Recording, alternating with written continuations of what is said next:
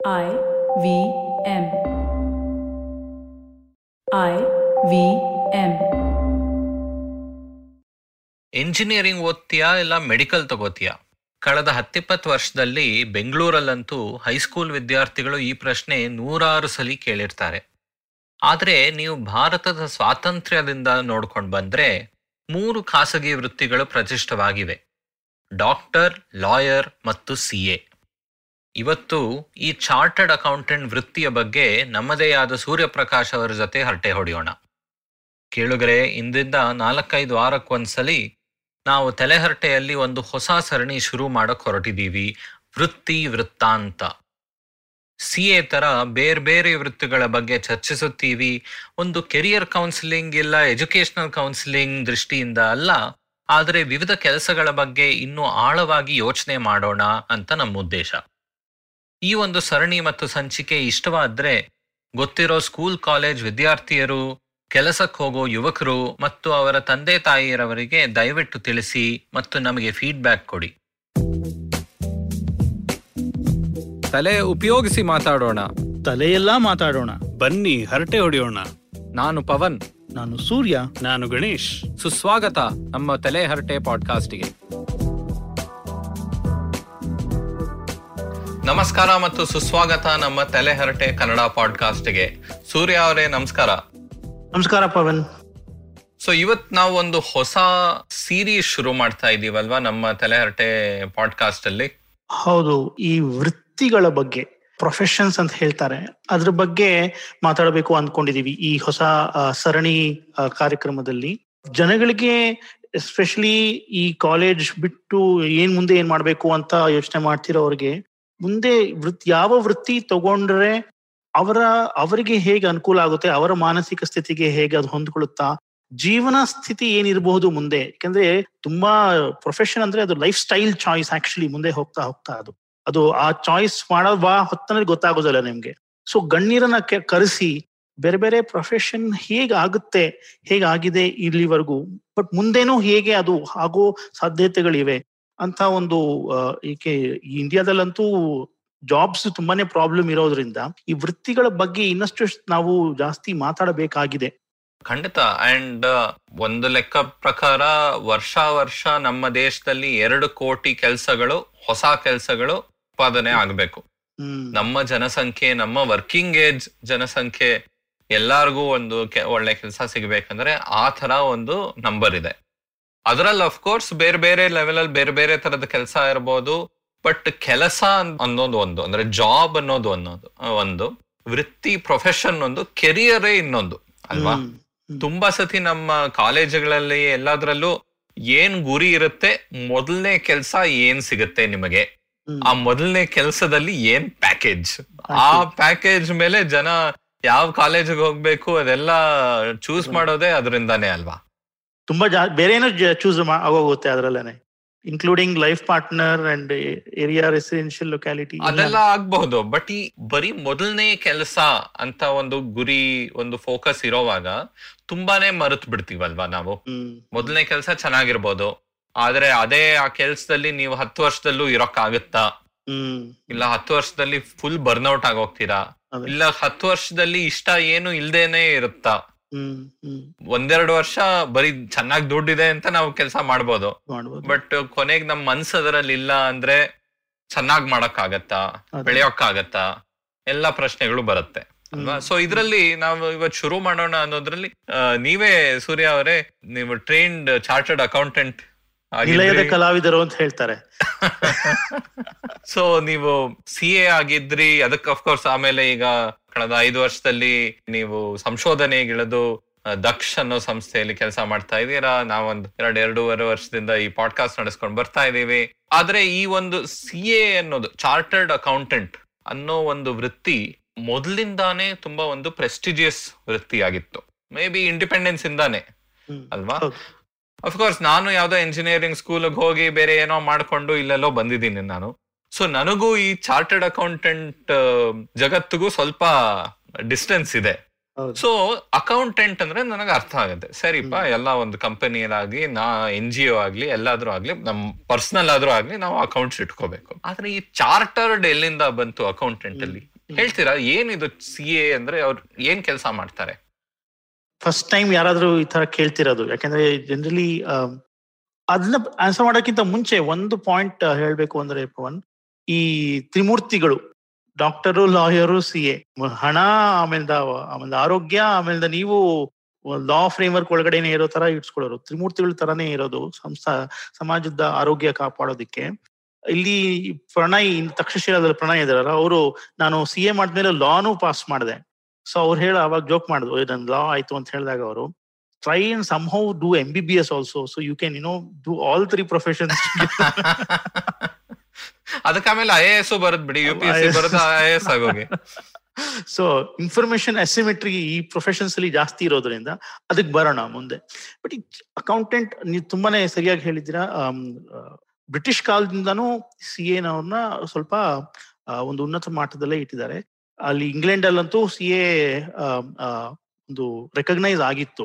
ಇಂಡಿಯಾದಲ್ಲಿ C A ಅಂತ recognise ಬಂದಿದ್ದು ರೆಕಗ್ನಿಷನ್ ಬಂದಿದ್ದು ಫಾರ್ಟಿ ಏಟ್ ಫಿಫ್ಟಿ ಒನ್ ಆ ಟೈಮ್ ಫ್ರೇಮ್ ಅಲ್ಲಿ. ಅದಕ್ಕಿಂತ ಮೊದಲು ಲೈಸೆನ್ಸ್ ಪ್ರಾಕ್ಟಿಷನರ್ಸ್ ಅಂತ ಮಾಡ್ತಿದ್ರು. ಅವರು ಲೈಸೆನ್ಸ್ ಕೊಡ್ತಾ ಇದ್ರು. ಯಾರು ಆ ವೃತ್ತಿಯಲ್ಲಿ ತೋ, ಕಸುಬಿನಲ್ಲಿ ಒಂದು ಒಂದು ಲೆವೆಲ್ ರೀಚ್ ಆಗಿದಾರೋ, ಅಥವಾ ಅವರು ಸ್ಕಿಲ್ ತೋರಿಸಿದಾರೋ, ಅಥವಾ ಕನೆಕ್ಷನ್ಸ್ ಫ್ಯಾಮಿಲಿ ನೆಟ್ವರ್ಕ್ ಅವೆಲ್ಲ ಇದ್ದೇ ಇರುತ್ತೆ. ಅವೆಲ್ಲ ಇಟ್ಕೊಂಡು ಲೈಸೆನ್ಸ್ ಕೊಡ್ತಾ ಇದ್ರು ಟು ಪ್ರಾಕ್ಟೀಸ್ ಅಕೌಂಟೆನ್ಸಿ ಬಟ್ ಇದನ್ನೆಲ್ಲ ಒಂದು ಕ್ರೋಢೀಕರಿಸಿ ಒಂದು ಕೋಡಿಫೈಕೇಶನ್ ಮಾಡಿ ಚಾರ್ಟರ್ಡ್ ಅಕೌಂಟೆಂಟ್ ಆಕ್ಟ್ ಅಂತ ಬಂತು. ಸೊ ಈ ಅಕೌಂಟೆಂಟ್ ಅಂದ್ರೆ ನಮ್ಗೂ, ನೀವ್ ಹೇಳ್ದಂಗೆ ಎಲ್ಲರಿಗೂ ಗೊತ್ತು. ಲೆಕ್ ಲೆಡ್ಜರು ವೌಚರ್ ಇನ್ವಾಯ್ಸು ಯಾರ್ದು ನಿಮ್ಮ ರಿಇಂಬರ್ಸ್ಮೆಂಟ್ ರಿಜೆಕ್ಟ್ ಮಾಡ್ತಾರೋ, ಅವರೆಲ್ಲ ಅಕೌಂಟೆಂಟ್ಸ್ ಬಟ್ ಆದ್ರೆ ಚಾರ್ಟರ್ಡ್ ಯಾಕೆ ಬರುತ್ತೆ ಅಂದ್ರೆ that is recognise by the law charter ಅಂದ್ರೆ ಒಂದು ರಾಜ್ಯ ಅಥವಾ ರಾಜ, ಒಂದು ಗವರ್ಮೆಂಟ್ ಅದಕ್ಕೆ ರೆಕಗ್ನಿಷನ್ ಕೊಟ್ಟಾಗ ಅದು ಚಾರ್ಟರ್ಡ್ ಆಗುತ್ತೆ.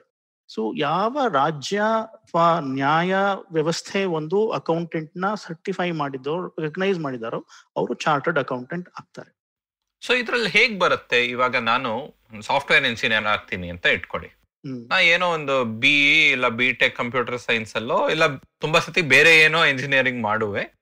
ಸ್ವಲ್ಪ ಸಿ ಪ್ಲಸ್ ಪ್ಲಸ್ ಜಾವಾ ಏನೋ ಕಲತ್ತು. ನನ್ನ ಎಬಿಲಿಟೀಸ್ ನಾನು ಪ್ರೂವ್ ಮಾಡೋಕ್ಕಾದ್ರೆ ಒಂದು ಇಂಟರ್ವ್ಯೂ ಸೆಲೆಕ್ಷನ್ ಎಕ್ಸಾಮ್ ಪಾಸ್ ಮಾಡಿದ್ರೆ ಇನ್ಫೋಸಿಸ್ ಆಗ್ಲಿ ಬೇರೆ ಸ್ಟಾರ್ಟ್ಅಪ್ ಆಗ್ಲಿ ನನ್ನನ್ನ ಹೈಯರ್ ಮಾಡ್ಬೋದು. ಸೊ ಏನೋ ಡಿಗ್ರಿ ತೋರಿಸ್ಬೋದು ತುಂಬಾ ಜನ ಡಿಗ್ರಿ ತೋರಿಸ್ದೇನೆ ಏನೋ ಡಿಪ್ಲೊಮಾ ಮಾಡಿ ನೋಡಿ ನನಗಾಗತ್ತೆ ಮಾಡಕ್ಕಾಗತ್ತೆ ಕೆಲಸ ಅಂದ್ಬಿಟ್ಟು ಹೋಗ್ತಾರೆ. ಆದ್ರೆ ಇದರಲ್ಲಿ ಸರ್ಕಾರ ಬರೀ ಡಿಗ್ರಿ ಕೊಡೋ ಒಂದು ಪಾತ್ರ ಇದೆ. ಬಾಕಿ ಎಲ್ಲ ನಂದಾಯ್ತು ನನಗೆ ಯಾರು ಕೆಲಸ ಕೊಡ್ತಾರೋ ಅವ್ರಾಯ್ತು. ಸರ್ಕಾರ ಮಧ್ಯೆ ಬರಲ್ಲ. ಸೊ ಈ ಅಕೌಂಟೆನ್ಸಿನಲ್ಲಿ ಸರ್ಕಾರ ಅದಕ್ಕೆ ಒಂದು ಲೈಸೆನ್ಸ್ ಕೊಡ್ತಾ ಇದೆ ಇಲ್ಲ ಅಪ್ರೂವ್ ಮಾಡ್ತಾ ಇದೆ ಅಂದ್ರೆ ಏನಕ್ಕೆ ಅದರಿಂದ ಏನ್ ಬರುತ್ತೆ? ಇದು ತುಂಬಾ ಜನಕ್ಕೆ ಗೊತ್ತಿರೋದಿಲ್ಲ. ಯಾಕೆ ಸಿ ಎ ಅಂತ ಹೇಳಿದ್ರೆ ಒಂದು ಮಟ್ಟದ ಸ್ಥಾನ ಇದೆ ಒಂದು ಗತ್ತಿದೆ ಅಂತ ಹೇಳಿದ್ರೆ ಈ ಸರ್ಕಾರದ ನ್ಯಾಯ ವ್ಯವಸ್ಥೆ ಈ institute of chartered accountants of India ಅಂತ ಸ್ಥಾಪನೆ ಮಾಡಿದೆ. ಸಿ ಎಗಳೆಲ್ಲ ಸೇರ್ಕೊಂಡು ಸಿ ಎ ಆಗ್ಬೇಕು ಅಂದ್ರೆ ಇಂತಹ ಒಂದು ಸಿಲೆಬಸ್ ಇರುತ್ತೆ. ನೀವು ಈ ಎಕ್ಸಾಮ್ ಪಾಸ್ ಮಾಡಬೇಕು. ಪಾಸ್ ಮಾಡಿ ನೀವು ಇಂಥದ್ದೇ ಕಾರ್ಯ ಮಾಡಬಹುದು. ನಿಮ್ಮ ಕಾರ್ಯಕ್ಷೇತ್ರ ಒಂದಕ್ಕೆ ಒಂದು ಲಿಮಿಟ್ ಹಾಕ್ತಾರೆ. ಯಾಕೆ ಅದು ಇಂಪಾರ್ಟೆಂಟ್ ಆಗುತ್ತೆ ಅಂದ್ರೆ ಸಿ ಎಗಳು ಎರಡು ತರ ಮುಖ್ಯವಾದ ಕೆಲಸ ಈ ಒರಿಜಿನಲ್ ಆಗಿ ಅವರು ಮಾಡ್ಬೇಕಾಗಿರೋದು. ಒಂದು ಬುಕ್ಸ್ ಆಫ್ ಅಕೌಂಟ್ಸ್ನ ಆಡಿಟ್ ಮಾಡೋದು. ಒಂದು ಕಂಪನಿನೋ ಏನೋ ಒಂದು ಯಾರಾದ್ರೂ ಒಂದು ತಮ್ಮ ಈ ಹಣಕಾಸಿನ ಖರ್ಚು ವೆಚ್ಚಗಳ ಆದಾಯದ ಒಂದು ಒಂದು ರಿಪೋರ್ಟ್ ತಗೊಂಡು ಹೋಗಿ ಸಿ ಎ ಕೊಟ್ರೆ ಅವರು ಹೌದು ನೀವು ಹೇಳ್ತಾ ಇರೋದು ಕರೆಕ್ಟು ಇದನ್ನೆಲ್ಲ ಅಲ್ಲಿ ಹಾಕಿ ಇದನ್ನ ಇಲ್ಲಿ ಹಾಕಿ ನೀವು ಇನ್ನ ತೋರಿಸ್ಬೇಕು ಇನ್ನ ಒಂದು ಡಿಸ್ಕ್ಲೋಸ್ ಮಾಡಬೇಕು.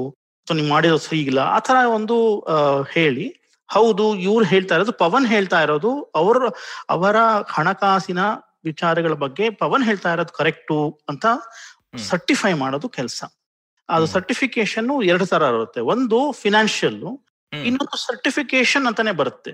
ಅಪಾರ್ಟ್ ಫ್ರಮ್ ಫಿನಾನ್ಷಿಯಲ್ ಸ್ಟೇಟ್ಮೆಂಟ್ಸ್ ಕೆಲವು ಸತಿ ಟ್ಯಾಕ್ಸ್ಗಳಿಗೋಸ್ಕರ ಅಥವಾ ಬೇರೆ ಯಾವ್ದಾನ ಸ್ಟ್ಯಾಚ್ಯುಟರಿ ಪರ್ಪಸಸ್ಗೋಸ್ಕರ ನಿಮ್ ಸಿ ಅಕೌಂಟೆಂಟ್ ಹತ್ರ ಒಂದು ಸರ್ಟಿಫಿಕೇಟ್ ತಗೊಂಬನ್ನಿ ಅಂತ ಹೇಳ್ತಾರೆ. ನಿಮ್ ಕಂಪನಿಗೆ ಕಂಪನಿಗೆ ಅಥವಾ ಯಾರಿಗಾದ್ರೂ. ಯಾರಿಗಾದ್ರೂ ಅವರು ಸರ್ ಇದು ನಂದು ಅಂತ ಸರ್ಕಾರದ ಹತ್ರ ನೋಡಿ ನಂದು ಪ್ರಾಜೆಕ್ಟ್ ಎಸ್ಟಿಮೇಟ್ ಇದೆ. I have expend so much ಇಷ್ಟು ಸಬ್ಸಿಡಿ ಬರಬೇಕು. ಅಥವಾ ನನಗೆ ಪರ್ಮಿಷನ್ ಕೊಡಿ ಅಂತ ಕೇಳಿದ್ರೆ ಓ ನಿಮ್ದಿದ ಒಂದು ಸಿ ಎ ಸರ್ಟಿಫಿಕೇಟ್ ತಾನೆ ಅಂತ ಹೇಳ್ಬಿಡ್ತಾರೆ. ಅವ್ರಿಗೆ ಕೆಲಸ ಕಮ್ಮಿ ಆಯ್ತು.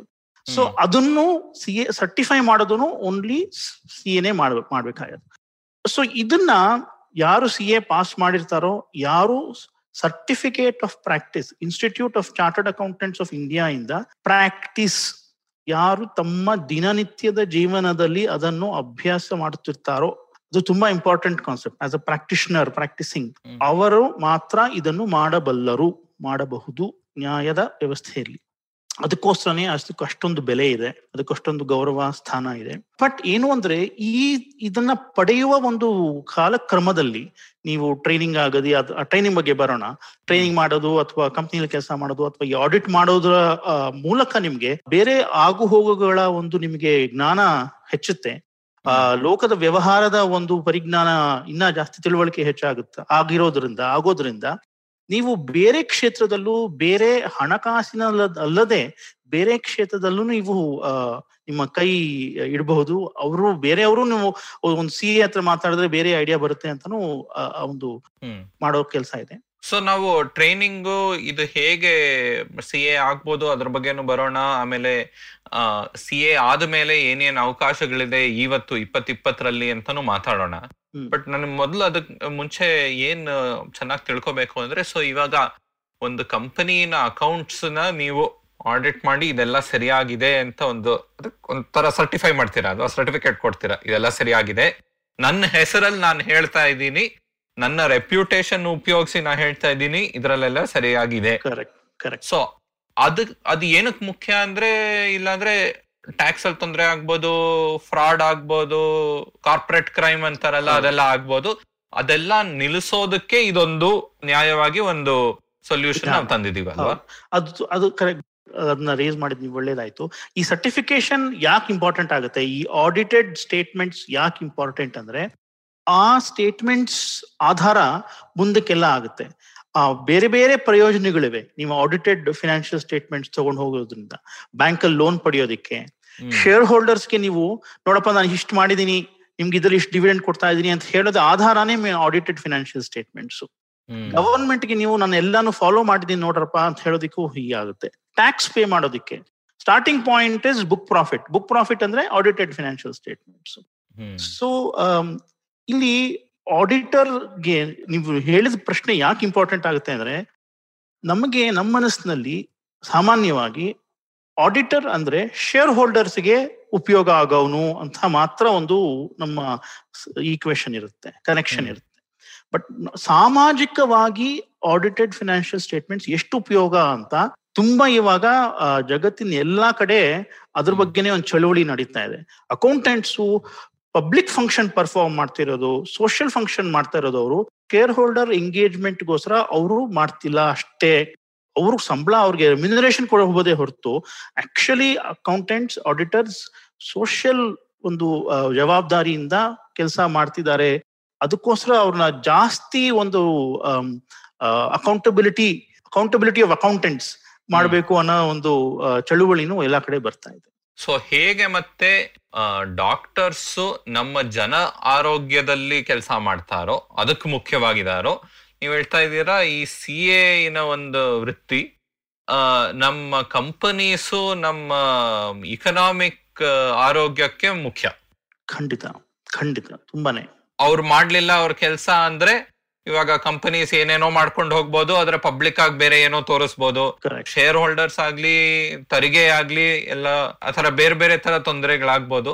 ಸೊ ಅದನ್ನೆಲ್ಲ ನಿಲ್ಸೋದಕ್ಕೆ ಇದು ಒಂದು ಸೊಲ್ಯೂಷನ್ ಕರೆಕ್ಟ್ ಈ ಪ್ರೊಫೆಷನ್ನೇ ಒಂದು ಸೊಲ್ಯೂಷನ್ ಕರೆಕ್ಟ್ ಸೊ ಅದರಿಂದಾನೇ ಅವ್ರಿಗೆ ಈ ತರ ಒಂದು ಪವರ್ ಮತ್ತೆ ಪ್ರೆಸ್ಟೀಜು ಬರೋದು. ಖಂಡಿತ ಖಂಡಿತ. ನಂಗೆ ಇನ್ನೊಂದು ಏನು ಸ್ವಲ್ಪ ವ್ಯತ್ಯಾಸವಾಗಿ ಗೊತ್ತಾಯ್ತು ಅಂದ್ರೆ ಇವಾಗ ಸಾಫ್ಟ್ವೇರ್ ಇಂಜಿನಿಯರ್ ಅಂದ್ರೆ ಅಗೇನ್ ಬಿ ಟೆಕ್ ಮಾಡ್ತೀನಿ ಬಿ ಎ ಮಾಡ್ತೀನಿ ಅದಕ್ಕೆ ಆಮೇಲೆ ಹೋಗ್ಬೋದು.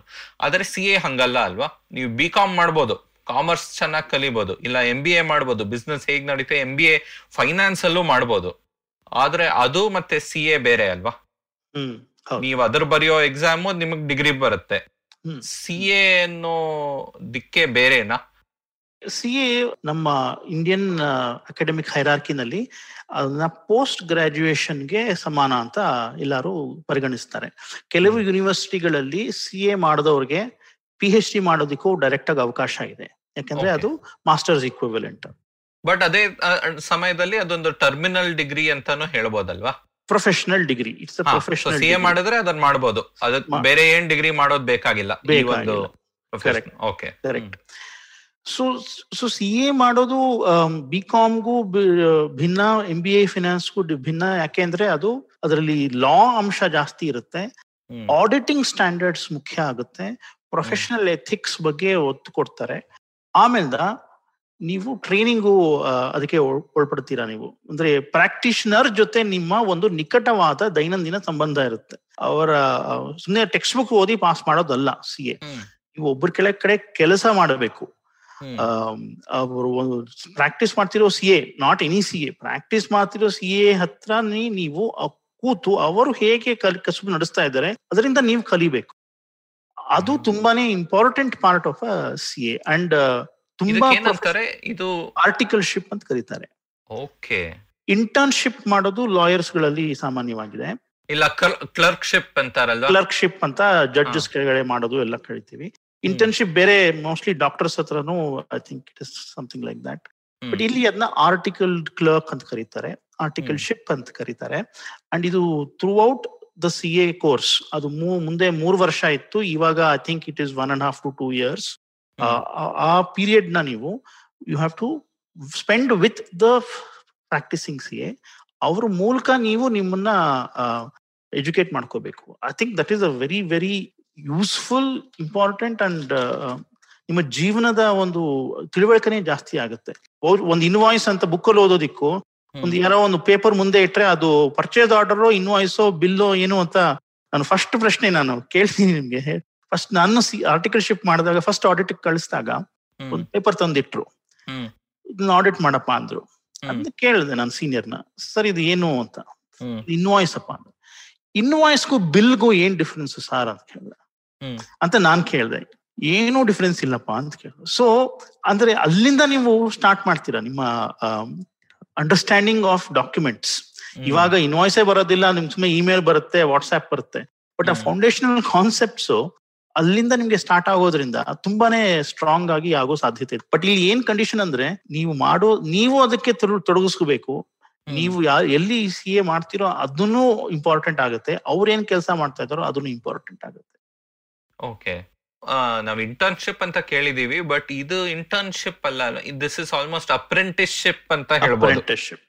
ಅಂದ್ರೆ ಹಳೆ ಕಾಲದಲ್ಲಿ ಹೇಗೆ ಒಂದು ಫ್ಯಾಮಿಲಿಯಲ್ಲೇ ಒಂದು ಜನರೇಷನ್ ಇಂದ ಇನ್ನೊಂದು ಜನರೇಷನ್ ಕಲಿಸ್ತಾ ಇದ್ರು. ಒಬ್ರು ಏನೋ ಬ್ಲಾಕ್ ಸ್ಮಿತ್ ಮಾಡ್ತಾ ಇದ್ರು ಕಬ್ಣ ಜೊತೆ ಕೆಲಸ ಮಾಡ್ತಾ ಇದ್ರು.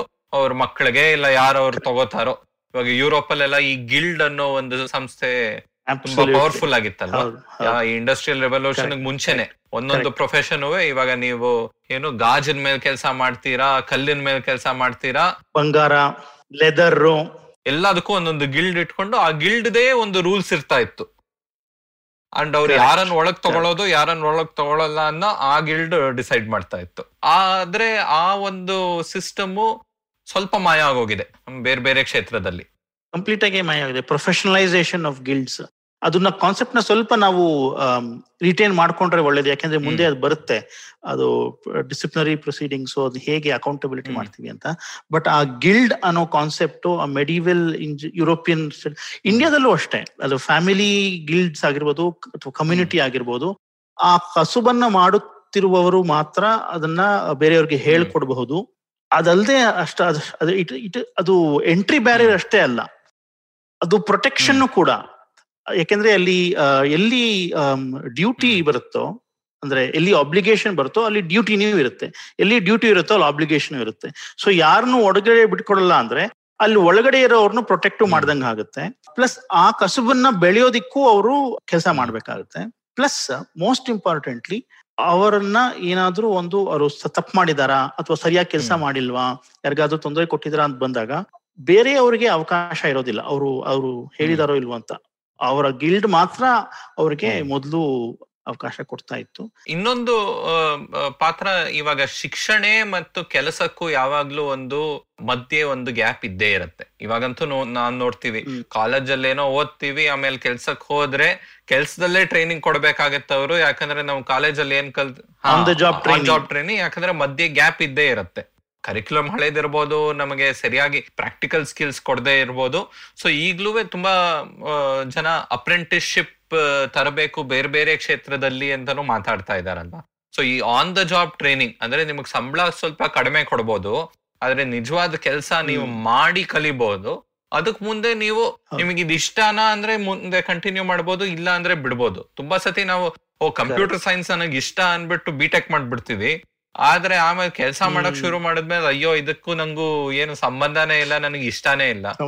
ತುಂಬಾ ಸತಿ ನಾನ್ ಹೇಳ್ ಚಿಕ್ಕ ವಯಸ್ಸಲ್ಲಿ ಫಿಸಿಕ್ಸ್ ನನಗೆ ತುಂಬಾ ಇಷ್ಟ ಇತ್ತು ಕಾಲೇಜಿಗೆ ಬಂದ್ಮೇಲೆ ಗೊತ್ತಾಯ್ತು ಫಿಸಿಕ್ಸ್ ಮಾಡ್ಬೇಕಂದ್ರೆ ಅದ್ರಲ್ಲಿ ಬರೀ ಮ್ಯಾಥ್ಸ್ ಅಲ್ವಾ? ಆದ್ರೆ ಫಿಸಿಕ್ಸ್ ಓದೋವಾಗ ತುಂಬಾ ಚಂದವಾಗಿ ನೀವು ನಕ್ಷತ್ರದ ಬಗ್ಗೆ ಓದ್ಬೋದು ಆದ್ರೆ ಅದೆಲ್ಲ ಮ್ಯಾಥ್ಸ್ ಮಾಡ್ಬೇಕಂದ್ರೆ ಅಲ್ವಾ?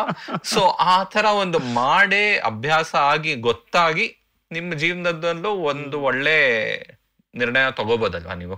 ನೆಕ್ಸ್ಟ್ ತರ್ಟಿ ಫಾರ್ಟಿ ಇಯರ್ಸ್ ನೀವು ಏನ್ ಮಾಡ್ಬೇಕು ಅಂತ.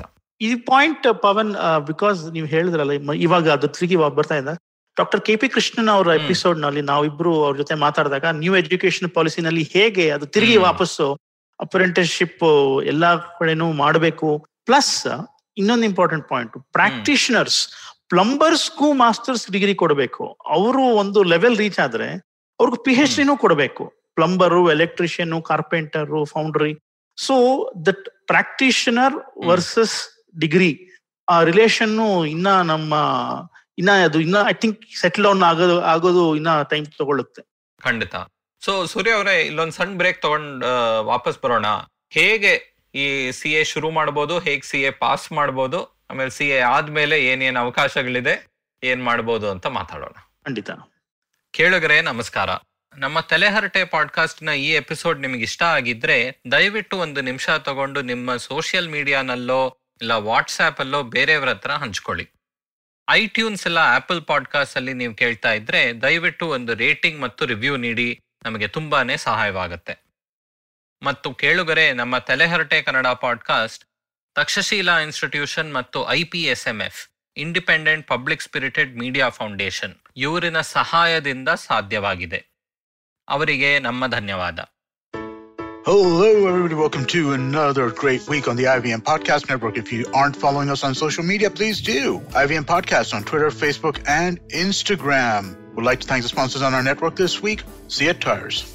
So we had a fantastic week. Tune into This Round is on Me, where Gauri Devidal has a chat with Divya Ravichandran on the issues of waste management in India and how recycling, composting, and using eco-friendly alternatives can help. On Filter Coffee podcast, Karthik speaks with Lux Narayan about his book Name, Place, Animal Thing, an inspiring non-fiction fable about hope, positivity, and living your best life. On All Things Policy, Anirudh Kaniseti talks to Pratik Wakre and Rohan Shet about Australia's conflict with Facebook and Google and what this means for big tech companies and the news ecosystem. On the Simplified podcast, Naren and Tony talk about greenwashing, which is businesses unfairly marketing themselves as eco-friendly just to ride the sustainability wave. You should also check out the Cyrus Says episode with Varun Deshpande of the Good Food Institute, where they talk about plant-based alternatives. Varun does a great show with us called Feeding 10 Billion. Do check out this episode of Cyrus Says. They have a really interesting conversation. On the Millennial Athlete, Tanvi and Shlok speak to the badminton doubles player Satwik Sairaj about his successful stints at some of the recently concluded games. And with that, let's get you back to your show.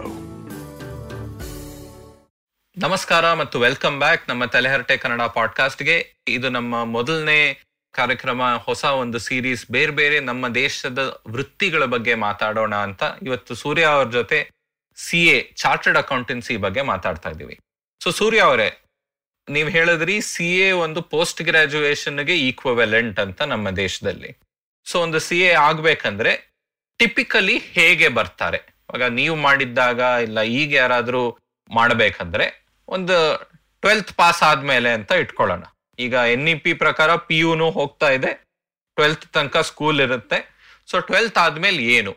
So twelfth pass ಆದ್ಮೇಲೆ ಬಹುಪಾಲು commerce stream choose ಮಾಡಿರೋರು ಬರೋರು C ಎಗೆ but ಅಷ್ಟು limitation ಏನಿಲ್ಲ. ಬೇರೆ streams ಅವರು ಬರ್ಬೋದು. ಹೇಗೆ ನೀವು ಲಾಗುನು ಬೇರೆ ಬೇರೆ ಸ್ಟ್ರೀಮ್ಸ್ ಇಂದ ತಗೋಬಹುದು ಅದೇ ತರ ಸಿ ಎಗುನು ನೀವು ಬೇರೆ ಸ್ಟ್ರೀಮ್ಸ್ ಇಂದ ಬರ್ಬೋದು. ಏನು ಅಂದ್ರೆ ನೀವು ಪಿಕಪ್ ಜಾಸ್ತಿ ಮಾಡ್ಕೋಬೇಕಷ್ಟೇ. ಬಟ್ ಮೇನ್ ಒಂದಷ್ಟು ಅರಿಥ್ಮೆಟಿಕ್ ಅಂಡ್ ನ್ಯೂಮೆರಿಕಲ್ ಸ್ಕಿಲ್ಸ್ ಬೇಕಲ್ವಾ?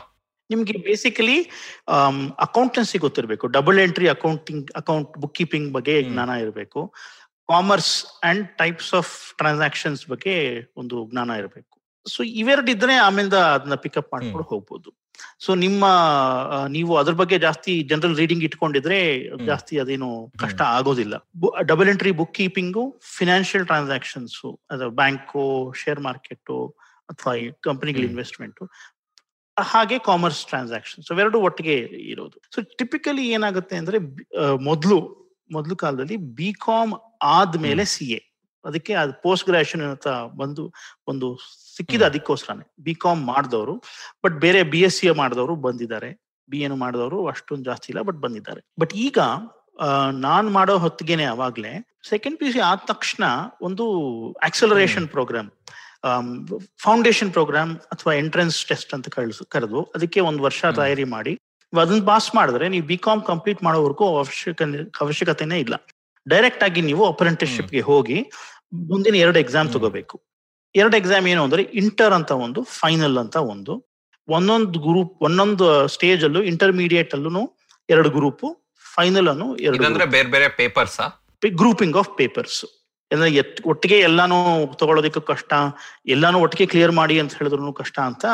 ಯಾಕೆಂದ್ರೆ ಸಿ ಎ ಕಷ್ಟ ಇದೆ. ಎಕ್ಸಾಮ್ ಅದರಲ್ಲಿ ಎರಡು ಮಾತಿಲ್ಲ. ತುಂಬಾನೇ ವೈಡ್ ರೇಂಜಿಂಗ್ ಸಬ್ಜೆಕ್ಟ್ಸ್ ಇದೆ.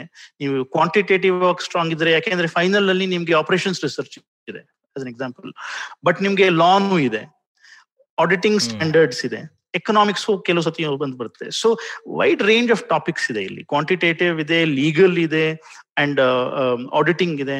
ಅಂಡ್ ಇದರಲ್ಲಿ ತುಂಬಾ ಹೇಗೆ ಸರ್ಕಾರದಿಂದ ಏನಾದ್ರು ಒಂದು ಗೆಜೆಟ್ ಬರ್ಬೋದು ಹೊಸ ಒಂದು ಟ್ಯಾಕ್ಸಿನ ರೂಲ್ ಬರ್ಬೋದು ಅದನ್ನ ಹೇಗೆ ಓದಿ ಇಂಟರ್ಪ್ರೆಟ್ ಮಾಡಿ ನೀವು ಯಾರಿಗೆ ಅಡ್ವೈಸ್ ಕೊಡ್ತಾ ಇದ್ದೀರೋ ಆ ಅದ್ ಹೇಗೆ ಅಂತ ಇಂಟರ್ಪ್ರೆಟ್ ಮಾಡೋದು ತುಂಬಾನೇ ಕಷ್ಟ ಅಲ್ವಾ? ತುಂಬಾನೇ ಹೌದು. ಇವಾಗ ನಿಮಗ್ ಟ್ಯಾಕ್ಸ್ ಬೀಳುತ್ತಾ ಬೀಳಲ್ವಾ? ಜಿ ಎಸ್ ಟಿ ನಲ್ಲಿ ಬೀಳುತ್ತಾ ಬೀಳಲ್ವಾ? ಇನ್ಕಮ್ ಟ್ಯಾಕ್ಸ್ ಅಲ್ಲಿ ಎಷ್ಟು ಕಟ್ಟಬೇಕು ಹೌದು. ತುಂಬಾನೇ ಕಷ್ಟ ಅಲ್ವಾ? ವರ್ಷ ವರ್ಷ ರೂಲ್ ಚೇಂಜ್ ಆಗೋವಾಗಂತೂ ತಲೆ ಕೆಟ್ಟೋಗುತ್ತೆ. ಸೊ ಅದು ಆ ಓದೋ ಸ್ಕಿಲ್ ಬರಬೇಕು ಅಲ್ವಾ C A correct correct so ಅದಕ್ಕೆ ಸಿ ಎಗಳು ಬೇರೆ ಕೋರ್ಸ್ ಮಾಡೋದಕ್ಕೆ ಹೋಗೋದಿಲ್ಲ. ಯಾಕಂದ್ರೆ every budget it's a new course for that was just in lighter vein but yes you're absolutely right ಯಾಕಂದ್ರೆ tax is a mixture of all this and ಅದು constantly change ಆಗ್ತಾ ಇರುತ್ತೆ. ನೀವು ಇಂಟರ್ ಅಲ್ಲಿ ಒಂದ್ಸತಿ ಓದಿದ್ದು ಫೈನಲ್ ಬರೋಷ್ಟೊತ್ತಿಗೆ ಅದು ಚೇಂಜ್ ಆಗಿ ಆಗ್ಬಿಡ್ಬೋದು. ಅಲ್ಲೋ ಇನ್ಸ್ಟಿಟ್ಯೂಟ್ ಅವರು ಅದಕ್ಕೆ ಗ್ಯಾಪ್ ಕೊಡ್ತಾರೆ ಅದು ಸುಮ್ಮನೆ ಅಪ್ಡೇಷನ್ ಅಷ್ಟೇ ಅಲ್ಲ ಕೆಲಸ ಓದೋದು ಒಂದು ಇರ್ಲಿ ಅಂತ ಗ್ಯಾಪ್ ಕೊಡ್ತಾರೆ ಪಾಪ ಅವರು ಬಟ್ ನೀವು ಈ ಕಂಬೈನ್ಡ್ ಫೌಂಡೇಶನ್ ಕೋರ್ಸ್ ಅಂತ ನೀವು ಹೇಳಿದ್ರಲ್ಲ ನಂಗೆ ಆಲ್ಮೋಸ್ಟ್ ಗ್ಯಾಪ್ ಬರುತ್ತೆ. ತುಂಬಾ ಕಡೆ P U college with JEE coaching ಇಲ್ಲ ಅಂದ್ರೆ ಈಗ ಎ ಐ ಟ್ರಿಪ್ಲಿ ಮೊದಲಿತ್ತು. ಇಂಟಿಗ್ರೇಟೆಡ್ ಪಿ ಯು ಹಾ ಇಂಟಿಗ್ರೇಟೆಡ್ ಪಿ ಯು ಮೆಡಿಕಲ್ ಓದ್ತಿರೋ ಇಂಜಿನಿಯರಿಂಗ್ ಓದ್ತಿರೋ ಆ ಎಂಟ್ರೆನ್ಸ್ ಎಕ್ಸಾಮ್ಗೆ ಟ್ರೈನಿಂಗ್ ಸೇರಿಸಿ ಪಿ ಯುನು ಸೇರಿಸಿ ಒಟ್ಟಿಗೆ ಮಾಡ್ತಾ ಇದ್ರಲ್ವಾ? ಮ್ಯಾಕ್ಸಿಮಮ್ ಎಂಫೋಸಿಸ್ ಇದ್ರ ಮೇಲೆ. ಪಿ ಯು ನೀವು ಪಾಸ್. ಮಾಡಿದ್ರೆ ಸಾಕು ಇಲ್ಲ ಒಂದು ಡಿಸೆಂಟ್ ಮಾರ್ಕ್ಸ್ ಬಂದ್ರೆ ಸಾಕು ಅಂತ ಮಾಡ್ತಾ. ಇದ್ರು. ಇಲ್ಲಿ ಅಷ್ಟೊಂದು ಎಂಟ್ರೆನ್ಸ್ ಎಕ್ಸಾಮ್ ಅಂದ್ರೆ ಜೆಇ ಅಥವಾ ಸಿಇಟಿ ತರ ಅಲ್ಲ ಇದು. ಯಾಕೆಂದ್ರೆ ಇದು ಒನ್ ಇಯರ್ ಕೋರ್ಸ್ ನೀವು ಅವಾಗವಾಗ ಹೋಗಿ ಟೆಸ್ಟ್ಗಳು ಕೊಡ್ಬೇಕಾಗುತ್ತೆ. ಕೊಡಬೇಕಾಗುತ್ತೆ ಆಮೇಲೆ ಒಂದು final exam. Final not C A final but entrance final exam so it is a full one year long course ಅದು ಅದು ಬಿ ಕಾಮ್ದು ತುಂಬಾನೇ ಸಿಲೆಬಸ್ ಮಾಡಿ ಕಮ್ ಕ್ರಶ್ ಮಾಡಿ ಸೊ ದಟ್ ನೀವು ಇಷ್ಟು ಮಾಡೋದಕ್ಕೆ ಗೊತ್ತಿದ್ರೆ ನೀವು ಸಿ ಎಗ್ ಬಂದ್ಬಿಡ್ಬೋದು. ಯಾಕೆ ಸುಮ್ಮನೆ ಮೂರು ವರ್ಷ ವೇಟ್ ಮಾಡ್ತೀರಾ ಅಂತ ಒಂದು ಆಪ್ಷನ್ ಇದೆ. ಅದನ್ನ ತುಂಬಾ ಜನ ತಗೊಂತಾರೆ ಬಟ್ ಬಿ ಕಾಮ್ ಕೆಲವು ಈ ಸತಿ ಈ ನಡುವೆ ಏನಾಗ್ತಿದೆ ಅಂದ್ರೆ ಕಾಲೇಜ್ಗಳೇ ಇದನ್ನ ಇವಾಗ ಆಫರ್ ಮಾಡ್ತಾ ಇದ್ದಾರೆ. ಕೋಚಿಂಗ್ ನೀವು ಬಿ ಕಾಮನು ಮಾಡಿ ನಮ್ ಜೊತೆನೆ ಬಟ್ ನೀವು ಎಂಟ್ರೆನ್ಸ್ ಟೆಸ್ಟ್ಗೂ ನಾವು ಕೋಚಿಂಗ್ ಕೊಡ್ತೀವಿ ಅನ್ನೋದನ್ನ ತುಂಬಾ ಬರ್ತಿದೆ. ಬಾಂಬೆನಲ್ಲಿ ತುಂಬಾ ಅಡ್ವಾಂಟೇಜ್ ಯಾಕಾಗಿತ್ತು ಅಂದ್ರೆ ಬಿ ಕಾಮ್ ಕೋರ್ಸ್ಗಳು ಕಾಲೇಜಸ್ಗಳು ಹತ್ತು ಹನ್ನೊಂದಷ್ಟು ಗಂಟೆಗೆ ಮುಗಿದು ಹೋಗೋದು. ಬೆಳಗ್ಗೆ ಏಳರಿಂದ ಹನ್ನೊಂದು ಗಂಟೆಗೆ. ಸೊ ನೀವು ಬಿ ಕಾಮ್ ಕಂಟಿನ್ಯೂ ಮಾಡ್ತಾನೆ ಸಿ ಎನು ಮಾಡ್ಬೋದಾಗಿತ್ತು. ಯಾಕಂದ್ರೆ ಬೆಳಿಗ್ಗೆ ಆದ್ಮೇಲೆ ನೀವು ಮಧ್ಯಾಹ್ನ ಒಂದು ಸಿ ಎ ಆಫೀಸ್ ಹತ್ರ ಕೂತ್ಕೊಂಡು you could have continued your C A ಅಷ್ಟೆಲ್ಲ ಇವಾಗ ಏನ್ ಸಾಧ್ಯತೆ ಬೇಕಾಗಿಲ್ಲ ಅನ್ಸುತ್ತೆ. ಯಾಕೆಂದ್ರೆ ಅದು ಕ್ಲಿಯರ್ ಆಗಿ ಅವರೇ ಅಲೌ ಮಾಡಿರೋದ್ರಿಂದ. So to answer your original question B com ಮೂಲಕನೂ ಬರಬಹುದು. ಬಿ ಕಾಮ್ ಇಂತ ಮುಂಚೆನೂ ಬರಬಹುದು ಬೇರೆ ಸ್ಟ್ರೀಮ್ ಗಳಿಂದನೂ ಬರಬಹುದು. ಯಾರು ಬೇಕಾದ್ರೂ ತಗೋ ತಗೋಬಹುದು. ಆದ್ರೆ ಒಂದು ವ್ಯತ್ಯಾಸ ನೀವು ಹೇಳಿದ ತರ ಈ ಬಾಕಿ ಎಲ್ಲ ಎಂಟ್ರೆನ್ಸ್ ಎಕ್ಸಾಮು ಸಿ ಎ ಕೊನೆಗೆ ಎಲ್ಲಾ ಎಕ್ಸಾಮು ಮುಗಿದ್ಮೇಲೆ ಇದೊಂದು ಎಕ್ಸಿಟ್ ಎಕ್ಸಾಮ್ ಅಂತಾನೆ ಹೇಳ್ಬೋದಾ? ಹ್ಮ್ ಫಾರ್ ದ ಫೌಂಡೇಶನ್ ಅಲ್ವಾ? ಇಲ್ಲ ಇಲ್ಲ. ಕೊನೆಗೆ ನೀವು ಸಿ ಎ ಆಗ್ಬೇಕಂದ್ರೆ ಸಿ ಎ ಆಗ್ಬೇಕು ಹೌದೌದು ಹೌದು. ಅದೇ ಎಕ್ಸಿಟ್ ಎಕ್ಸಾಮ್ ಇವಾಗ ನಾವು ನೀವು ಜೆ ಪಾಸ್ ಮಾಡ್ಬಿಟ್ರೆ ಆಗೋಯ್ತು ನಿಮ್ದು. ಅಂತ ಅನ್ಕೊಂಡ್ ಬಿಡ್ತೀವಿ ಅಫ್ಕೋರ್ಸ್ ಎಂಟು ಸೆಮಿಸ್ಟರ್ ಆಮೇಲೆ ಪಾಸ್ ಮಾಡಿ ಡಿಗ್ರಿ ತಗೋಬೇಕು. ಆದ್ರೆ ಅದು ಆರಾಮ ಅಂತ ಜನ ಯೋಚನೆ ಮಾಡ್ತಾರೆ. ಡಿಗ್ರಿ ಬಂದ್ರೆ ಆಯ್ತು ಅಂತ. ಆದ್ರೆ ಇಲ್ಲಿ ಆ ಕೊನೆ ಎಕ್ಸಾಮೇ ಮುಖ್ಯ. ತುಂಬಾನೇ ಹೌದು.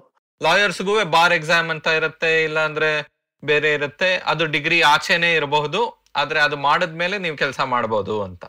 ಕರೆಕ್ಟ್ ಕರೆಕ್ಟ್ ಸೊ ಲಾಯರ್ಸ್ಗೂ ಎಂಟ್ರೆನ್ಸ್ ಎಕ್ಸಾಮ್ಗಳು ಇವ ನಡುವೆ ತುಂಬಾನೇ ಎನ್ ಕ್ಲಾಟ್ ಎಲ್ಲ ಬಂದಿದೆ. ಹಾಗೇನೆ ಅದು ಎಂಟ್ರೆನ್ಸ್ ಆದ್ಮೇಲೆ course fairly straightforward but course ಮುಗಿದ ಮೇಲೆ ನೀವು ಪ್ರಾಕ್ಟೀಸ್ ಮಾಡಬೇಕು ಅಂದ್ರೆ ಕೋರ್ಟ್ಗಳು ಬಂದ್ರೆ ಅಪಿಯರ್ ಆಗಬೇಕು ಅಂದ್ರೆ ಬಾರ್ ಎಕ್ಸಾಮ್ ಅಂತ ಒಂದು ಕ್ಲಿಯರ್ ಮಾಡಬೇಕಾಗತ್ತೆ. ಇಲ್ಲಿ, ಅದೇ, ನೀವು ಹೇಳ್ದಂಗೆ ಈ it is back front loaded ಅಂದ್ರೆ ಫ್ರಂಟ್ ಅಂದ್ರೆ exit loaded barrier for exit is very high ಎಷ್ಟು ಜನ ಸಿ ಎ ಸೇರ್ಕೊಂತಾರೋ ಅಷ್ಟು ಜನ ಪಾಸ್ ಆಗೋದಿಲ್ಲ. ತುಂಬಾನೇ ಕಮ್ಮಿ ಪಾಸ್ ಪರ್ಸೆಂಟೇಜ್ ಇದೆ. So P A exam pass ಆದ್ಮೇಲೆ ನೀವು ನೌಕರಿ ಮಾಡಬಹುದು ಬೇರೆ ಕಡೆ ಕಂಪನಿಗಳಲ್ಲಿ ನೀವೇ ಒಂದು ಸಿ ಎ ಫರ್ಮ್ ಓಪನ್ ಮಾಡಬೇಕು ಅಂದ್ರೆ ಅವಾಗ ನೀವು ಸರ್ಟಿಫಿಕೇಟ್ ಆಫ್ ಪ್ರಾಕ್ಟೀಸ್ ಅಂತ ತಗೋಬೇಕು. ಅದನ್ನ ನಾನು ಆವಾಗಲೇ ಹೇಳಿದ್ನಲ್ಲ institute of chartered accountants of India they have to give you certificate saying ನೋಡಿ he is eligible to practise ಅಂತ. ಅದನ್ನ ನೀವು ವರ್ಷ ವರ್ಷ ರಿನ್ಯೂ ಮಾಡ್ತಾ ಹೋಗ್ಬೇಕು. ಅದಕ್ಕೆ ನೀವು ಕಂಡೀಷನ್ಸ್ ಮೀಟ್ ಮಾಡ್ಬೇಕಾಗತ್ತೆ ಡಿಸ್ಕ್ಲೋಜರ್ಸ್ ಕೊಡ್ಬೇಕಾಗತ್ತೆ. ಆ, ನೀವು ಕೆಲವು ಸಿ ಎಸ್ ಎಲ್ಲ ಸೇರ್ಕೊಂಡು ಒಂದು ಪಾರ್ಟ್ನರ್ಶಿಪ್ ಫರ್ಮ್ ತರ ಮಾಡಬಹುದು. ಅದು ಪಾರ್ಟ್ನರ್ಶಿಪ್ ಆದ್ರೆ ಇನ್ನ ಜಾಸ್ತಿ ಡಿಸ್ಕ್ಲೋಜರ್ಸ್ ಇರುತ್ತೆ. ಯಾರ್ಯಾರಿಗೆ ಎಷ್ಟೆಷ್ಟು ಅಂತೆಲ್ಲ ಸಿ ಇನ್ಸ್ಟಿಟ್ಯೂಟ್ಗೆ ಕೊಡ್ಬೇಕಾಗತ್ತೆ. ಆದ್ರೆ ಲಾ ತರ ಲಾಯರ್ಸ್ ತರಾನೇ ಇದು ನೀವು ಕಂಪನಿ ಸೆಟಪ್ ಮಾಡಕ್ ಆಗಲ್ಲ ಅಲ್ವಾ ಆಮೇಲೆ ನಿಮ್ ಕಂಪನಿ ಬೇರೆ ಫೈನಾನ್ಸ್ ಸರ್ವಿಸಸ್ ಕೊಡ್ಬೋದು. ಆದ್ರೆ ನಿಮ್ಮ ಸಿ ಎ ಇದು ನಿಮ್ಮೊಬ್ಬರಿಗೆ ಸೇರಿದ್ದು. ಹ್ಮ್. ನೀವು ಸರ್ಟಿಫೈ ಮಾಡುವಾಗ ನಿಮ್ಮ ಹೆಸರಲ್ಲಿ ಸರ್ಟಿಫೈ ಮಾಡ್ತೀರಾ? ನಂದು ಹೌದು. ಯಾರ್ ಸಿ ಎನೋ ಅವ್ರದ್ದು ಸರ್ಟಿಫಿಕೇಟ್ ಆಫ್ ಪ್ರಾಕ್ಟೀಸ್ ಅವ್ರ ಕಂಪನಿದಲ್ಲ ಕಂಪನಿದಲ್ಲ ಸೊ ಕೆಲಸ ಅವ್ರು ಮಾಡಿದ್ರು ನನ್ನ ರೆಪ್ಯುಟೇಷನ್ ಅದು ನನ್ನ ತಲೆ ಮೇಲೆ ಬರುತ್ತೆ. ಕಂಪನಿಗೆ ಜಾಸ್ತಿ ಬರೋದಿಲ್ಲ. ಅದೊಂದು ಬೇರೆ ಪ್ರಾಬ್ಲಮ್ಯಾಟಿಕ್ ಆಗಿ ಆಗಿರೋದು ಅದು ತುಂಬಾನೇ ಬೇಸೆ ಚರ್ಚೆ ಮಾಡ್ಬೇಕಾಗಿದೆ. ಯಾಕೆಂದ್ರೆ ದೊಡ್ಡ ದೊಡ್ಡ ಕಂಪನಿಗಳೆಲ್ಲ ಒಬ್ರು ಮಾಡಕ್ಕಾಗತ್ತೆ ಆಡಿಟ್ ಒಂದು ದೊಡ್ಡ ಕಂಪನಿನೇ ಮಾಡ್ಬೇಕಾಗತ್ತೆ ಗ್ರೂಪ್ ಆಫ್ ಕಂಪನೀಸೇ ಮಾಡ್ಬೇಕಾಗತ್ತೆ. ಸೊ ಅವಾಗ ಯಾವ ತರ ಇರಬೇಕು ರೆಗ್ಯುಲೇಷನ್ ಅನ್ನೋದು ಬೇರೆ ಪ್ರಶ್ನೆ. But limited for this purpose of professional education ನನ್ನ ಹೆಸರಲ್ಲಿ ಬರುತ್ತೆ. ಬಟ್ ಏನೋ ಅಂದ್ರೆ ಪಾರ್ಟ್ನರ್ಶಿಪ್ ಮಾಡುವಾಗ ಸಿ ಎಗೂ ಲಾಯರ್ಗೂ ಅಥವಾ ಬೇರೆ ಪ್ರೊಫೆಷನ್ಸ್ಗೂ ಮಿಕ್ಸ್ ಆಗಿ ಪಾರ್ಟ್ನರ್ಶಿಪ್ ಮಾಡೋದಕ್ಕೆ ಆಗೋದಿಲ್ಲ ಕರೆಂಟ್ಲಿ ಸೊ ನೀವು ಎಲ್ ಎಲ್ ಬಿನೂ ಮಾಡಿರ್ಬೋದು. ಆದ್ರೆ ನೀವು ಬಾರ್ ಎಕ್ಸಾಮ್ ಪಾಸ್ ಮಾಡಬಾರದು. ನೀವು ಸಿ ಎ ಪ್ರಾಕ್ಟೀಸ್ ಇದ್ರೆ ಒಂದೇ ಇರಬೇಕು. ಎರಡರಲ್ಲೂ. ನೀವು ಇರೋ ಹಾಗೆ. ಸರ್ಟಿಫಿಕೇಟ್ ಸರ್ಟಿಫಿಕೇಟ್ ಆಫ್ ಪ್ರಾಕ್ಟೀಸ್ ನೀವು ಇದರ್ ಸಿ ಎ ನಲ್ಲಿ ಕೊಟ್ಟು ತಗೋಬೇಕು ಅಥವಾ ಲಾ ನಲ್ಲಿ ತಗೋಬೇಕು. ಇವ್ ಎರಡರಲ್ಲೂ ನೀವು ಪ್ರಾಕ್ಟೀಷನರ್ಸ್ ಆಗೋದಕ್ಕೆ ಸಾಧ್ಯ ಇಲ್ಲ. ಓಕೆ. ಆದ್ರೆ ಸಿ ಎ ಆಗಿ ನೀವು ಟ್ಯಾಕ್ಸ್ ಟ್ರೈಬ್ಯುನಲ್ ಮುಂದೆ ಹೋಗೆಲ್ಲ ನೀವು ಡೆಪೋಸಿಷನ್ ಕೊಡಬೇಕಾಗಬಹುದಲ್ವಾ? ಕರೆಕ್ಟ್. ಯಾಕೆಂದ್ರೆ ಆ ಅಲ್ಲಿ ಲಾ ಪ್ರಕಾರ ಸಿ ಎಸ್ಗೆ ವಿಶೇಷ ಒಂದು ಪರ್ಮಿಷನ್ ಇದೆ. C S can appear before tax tribunal ಅಂತ ಒಂದು ಅಲ್ಲೇ ಲಾ ನಲ್ಲೇ ಇದೆ. ಸೊ ಅಂದ್ರೆ ಇವಾಗ ಯಾವ್ದೋ ಸರ್ಕಾರ ಹೇಳುತ್ತೆ ಈ ಒಂದು ದೊಡ್ಡ ಕಂಪನಿ ಹತ್ ಸಾವಿರ ಕೋಟಿ ತೆರಿಗೆ ಇನ್ಕಮ್ ಟ್ಯಾಕ್ಸ್ ಕೊಡಬೇಕು ಅಂತ ಹೇಳಿರ್ಬೋದು. ಆದ್ರೆ ನೀವು ಆ ಕಂಪನಿ ಕೆಲಸ ಮಾಡ್ತಾ ಇದ್ದೀರಾ? ಇಲ್ಲ ಕಂಪನಿ ಅಡ್ವೈಸ್ ಮಾಡ್ತಾ ಇದ್ದೀರಾ? ಇಲ್ಲ ಇಲ್ಲ ನಮ್ ಪ್ರಕಾರ ಇನ್ಕಮ್ ಟ್ಯಾಕ್ಸ್ ಬರೀ ಐದ್ ಸಾವಿರ ಕೋಟಿನೇ ಕೊಡಬೇಕಾಗತ್ತೆ ಅಂತ ಹೋಗಿ ಆವಾಗ ಅದೊಂದು ಆರ್ಗ್ಯುಮೆಂಟ್ ತರ ಮಾಡಿ ಬೇರೆ ಬೇರೆ ಎವಿಡೆನ್ಸ್ ಕೊಟ್ಟು ಆ ಒಂದು ವಾದ. ವಿವಾದ ಆಗತ್ತಲ್ವಾ? ಕರೆಕ್ಟ್ ಅದು ಮಂಡನೆ ಪ್ರತಿಮಂಡನೆ ಎಲ್ಲ ಆಗುತ್ತೆ. ಅದಕ್ಕೆ ಖಂಡಿತ ಅವಕಾಶ ಇದೆ. ಎಲ್ಲಿ ಲಾ ಬೇಕಾಗತ್ತೆ ಅಂದ್ರೆ ಟ್ರೈಬ್ಯುನಲ್ಸ್ ಬಿಟ್ಟು ನೀವು ಬೇರೆ ಕೋರ್ಟ್ಗಳಲ್ಲಿ ಹೈಕೋರ್ಟ್ನಲ್ಲಿ ಸುಪ್ರೀಂ ಕೋರ್ಟ್ನಲ್ಲಿ ಅವಾಗ ಸಿ ಎ ವರ್ಕ್ ಆಗೋದಿಲ್ಲ. ನಿಮ್ಗೆ ಅವಾಗ ಲಾ ಡಿಗ್ರಿನೇ ಬೇಕಾಗುತ್ತೆ. ಅದು ನೀವು ಈ ತರ ಲಿಟಿಗೇಷನ್ ಅಂತ ಹೇಳ್ತಾರಲ್ವಾ ಆ ಕಡೆ ಬರ್ಬೇಕಾದ್ರೆ ಇವೆಲ್ಲ ಬೇಕಾಗುತ್ತೆ. ಇಲ್ಲಿ ಒಂದು ಪ್ರಶ್ನೆ ಇನ್ನ ಸೆಟಲ್ ಆಗಿಲ್ಲ ನಮ್ಮ ದೇಶದಲ್ಲಿ ಬಟ್ ಆಗ್ ಆಗ್ಬಿಟ್ರೆ ಒಳ್ಳೇದು ಎಲ್ಲಾರ್ಗುನು. ಪ್ರಾಕ್ಟೀಸ್ ಆಫ್ ಲಾ ಅಂತ ಏನಿದೆ ಅದು ಸಿ ಎ ಅವರು ಟ್ಯಾಕ್ಸು ಕಂಪ್ನಿ ಲಾ ಅವರು ಸ್ಪೆಷಾಲಿಟಿ ಏರಿಯಾದಲ್ಲಿ ಕೊಡ್ತಾ ಇರ್ತಾರೆ. ಅದು ಅವ್ರಿಗೆ but according to the advocates act only advocates are allowed to practise law practice of law includes giving of advice. ಬರೀ ಒಂದು ಲಿಟಿಗೆ ಕೋರ್ಟ್ ಮುಂದೆ ಅಪಿಯರ್ ಆಗೋದಷ್ಟೇ ಅಲ್ವಾ? ನೀವು ಒಂದು ಲಾ ಬಗ್ಗೆ ಒಂದು ಒಪಿನಿಯನ್ ಕೊಡಬೇಕು ಅಂದ್ರೆ that is practice of law ಅದನ್ನು ಅಡ್ವೊಕೇಟ್ಸ್ ಮಾತ್ರ ಕೊಡಬಹುದು. ಈ ಸಿ ಎಸ್ ಕೊಡ್ತಾ ಇರೋದು ಟ್ಯಾಕ್ಸ್ ಬಗ್ಗೆ ಕಂಪ್ನಿ ಲಾ ಬಗ್ಗೆ ಏನಾದ್ರು ಅದು ಪ್ರಾಕ್ಟೀಸ್ ಆಫ್ ಲಾನಾ. ಅದು ವಯೋಲೇಷನ್ ಆಫ್ ಅಡ್ವೊಕೇಟ್ಸ್ ಆಕ್ಟಾ ಅನ್ನೋದು ಈ ಬೇರೆ ಎರಡೆರಡು ವೃತ್ತಿಗಳ ಬಗ್ಗೆ ಒಂದು ಜಟಾಪಟಿ ನಡೀತಿದೆ. ಅದು ಬೇಗ ಇತ್ಯರ್ಥ ಆದ್ರೆ ಒಳ್ಳೆಯದು ಅದು ಹೇಗೆ ಇತ್ಯರ್ಥ ಆಗ ಆಗಬೇಕು ಅನ್ನೋದು ನನಗೂ ಸರಿಯಾಗಿ ಗೊತ್ತಿಲ್ಲ. But it is a very political question ಯಾಕೆಂದ್ರೆ ಸಿ ಎ ಲಾಬಿನೂ ಸ್ಟ್ರಾಂಗ್ ಆಗಿದೆ. ಅಡ್ವೊಕೇಟ್ಸ್ ಲಾಬಿನೂ ಸ್ಟ್ರಾಂಗ್ ಆಗಿದೆ ಸಿ ಎಗಳಲ್ಲೂ ಮಿನಿಸ್ಟರ್ಗಳಾಗಿದ್ದಾರೆ. ಸುರೇಶ್ ಪ್ರಭು ಇದ್ದಾರೆ ಪಿಯೂಷ್ ಗೋಯಲ್ ಇದ್ದಾರೆ. ಲಾಯರ್ಸ್ ಗಳಲ್ಲಂತೂ ಹೇಳಲೇಬೇಕಾಗಿಲ್ಲ ಮಿನಿಸ್ಟರ್ಸ್. ಸೊ ಅದು ಹೇಗೆ ಇತ್ಯರ್ಥ ಆಗುತ್ತೆ ಮುಂದೆ ಅನ್ನೋದು ನೋಡ್ಬೇಕು. ಸೊ ವಾಪಸ್ ಈ ಪ್ರೊಫೆಷನ್ ಬರೋಣ ಸೂರ್ಯ ಅವರೇ. ಸೊ ಇವಾಗ ಯಾವ ತರ ಅವಕಾಶಗಳಿದೆ? ಯಾವ್ದ್ರಲ್ಲಿ ನಿಮಗೆ ಒಂದು ಒಳ್ಳೆ ಇನ್ಕಮ್ ಬರಬೇಕು ಅಂದ್ರೆ ಹೇಗೆ ಬರುತ್ತದು? ಸಿ ಎ ಆಗಿ. So C A C A ನೀವು ಪಾಸ್ ಮಾಡಿದೀರಾ ಅಂತ ಇಟ್ಕೊಂಡು ಮಾಡ್ ಆದ ತಕ್ಷಣ ನಿಮ್ಗೆ ಅವಕಾಶಗಳು ಹಿಸ್ಟಾರಿಕಲಿ ನೋಡಿದ್ರೆ ನೀವು ಕಂಪನಿಗಳ ಸೇರ್ಕೋಬಹುದಾಗಿತ್ತು ಕಂಪನಿಗಳ ಫೈನಾನ್ಸ್ ಡಿಪಾರ್ಟ್ಮೆಂಟ್ಸ್ಗಳ ಸೇರ್ಕೋಬಹುದಾಗಿತ್ತು ಅಥವಾ ನೀವು ಪ್ರಾಕ್ಟೀಸ್ ಮಾಡಬಹುದಾಗಿತ್ತು ಬೇರೆ ಕಂಪನಿ ಅಕೌಂಟ್ಸ್ನ ಆಡಿಟ್ ಮಾಡೋದು. ಆದ್ರೆ ಒಂದು ಕಳೆದ ಇಪ್ಪತ್ತು ವರ್ಷದಲ್ಲಿ ಬೇರೆ ಬೇರೆ ಅವಕಾಶಗಳು ತೆರ್ಕೊಂಡಿವೆ. ಟೆಕ್ನಾಲಜಿ ಡೊಮೈನ್ನಲ್ಲಿ. ಫಿನಾನ್ಸ್ ಕಂಪನಿಗಳಿಗೋಸ್ಕರ ಅಥವಾ ಫಿನಾನ್ಸ್ ಡಿಪಾರ್ಟ್ಮೆಂಟ್ಸ್ಗೋಸ್ಕರ ಈ E R P systems manage ಮಾಡೋದಕ್ಕೆ ಈ ಅಕೌಂಟಿಂಗ್ ಏನು ಪ್ರಾಸೆಸ್ಸು ಇನ್ವಾಯ್ಸ್ ಅಂದ್ರೆ ಏನು ಲೆಜ್ಜರ್ ಅಂದ್ರೆ ಏನು ಪರ್ಚೇಸ್ ಆರ್ಡರ್ ಅಂದ್ರೆ ಏನು ಅದನ್ನೆಲ್ಲ ಸಿ ಎಸ್ಗಳು ಅವರ ಟ್ರೈನಿಂಗ್ ಮೂಲಕ ಗೊತ್ತಿರುತ್ತೆ ಸೊ. ಫಂಕ್ಷನಲ್ ಎಕ್ಸ್ಪರ್ಟೀಸ್ಗೋಸ್ಕರ ಅದೇ ಒಂದು ದೊಡ್ಡ S A P implementation Oracle implementation E R P implementation ಒಂದು ಹೊಸ ಒಂದು ತೆರ್ಕೊಂಡ್ಬಿಡ್ತು ಸಿ ಸೊ ಅದ್ರಲ್ಲಿ ಬರೀ ಐ ಟಿ ನವರಲ್ಲ ಸಿ ಎಸ್ ಬೇಕೇ ಬೇಕು. ಆ ಕ್ಷೇತ್ರದ ನೀವು ಆ ಮಾಡ್ಯೂಲ್ ಇಂಪ್ಲಿಮೆಂಟ್ ಮಾಡ್ತಾ ಇದ್ರೆ ಅವ್ರು ಬೇಕಾಗತ್ತೆ ನಿಮ್ಗೆ. ಅಂಡ್ ಸಿ ಎಗಳಲ್ಲಿ ಇನ್ನೊಂದು ಅಂದ್ರೆ ಇಂಟರ್ನಲ್ ಆಡಿಟ್ ಮಾಡ್ತಾ ಇರೋದ್ರಿಂದ ಹಿಸ್ಟಾರಿಕಲಿ ಅವ್ರಿಗೆ ಒಂದು ದೊಡ್ಡ ಒಂದು ಕಂಪನಿ ಅಂದ್ರೆ ಹೀಗೆ ಇರುತ್ತೆ ಪ್ರಾಸೆಸ್ಸು ಹೀಗೆ ಡಾಕ್ಯುಮೆಂಟೇಶನ್ ಫ್ಲೋ ಇರುತ್ತೆ ರೂಲ್ಸ್ ಅಂಡ್ ರೆಸ್ಪಾನ್ಸಿಬಿಲಿಟೀಸ್ ಹೀಗಿರುತ್ತೆ ಹೀಗಿದ್ರೆ ಒಳ್ಳೇದು.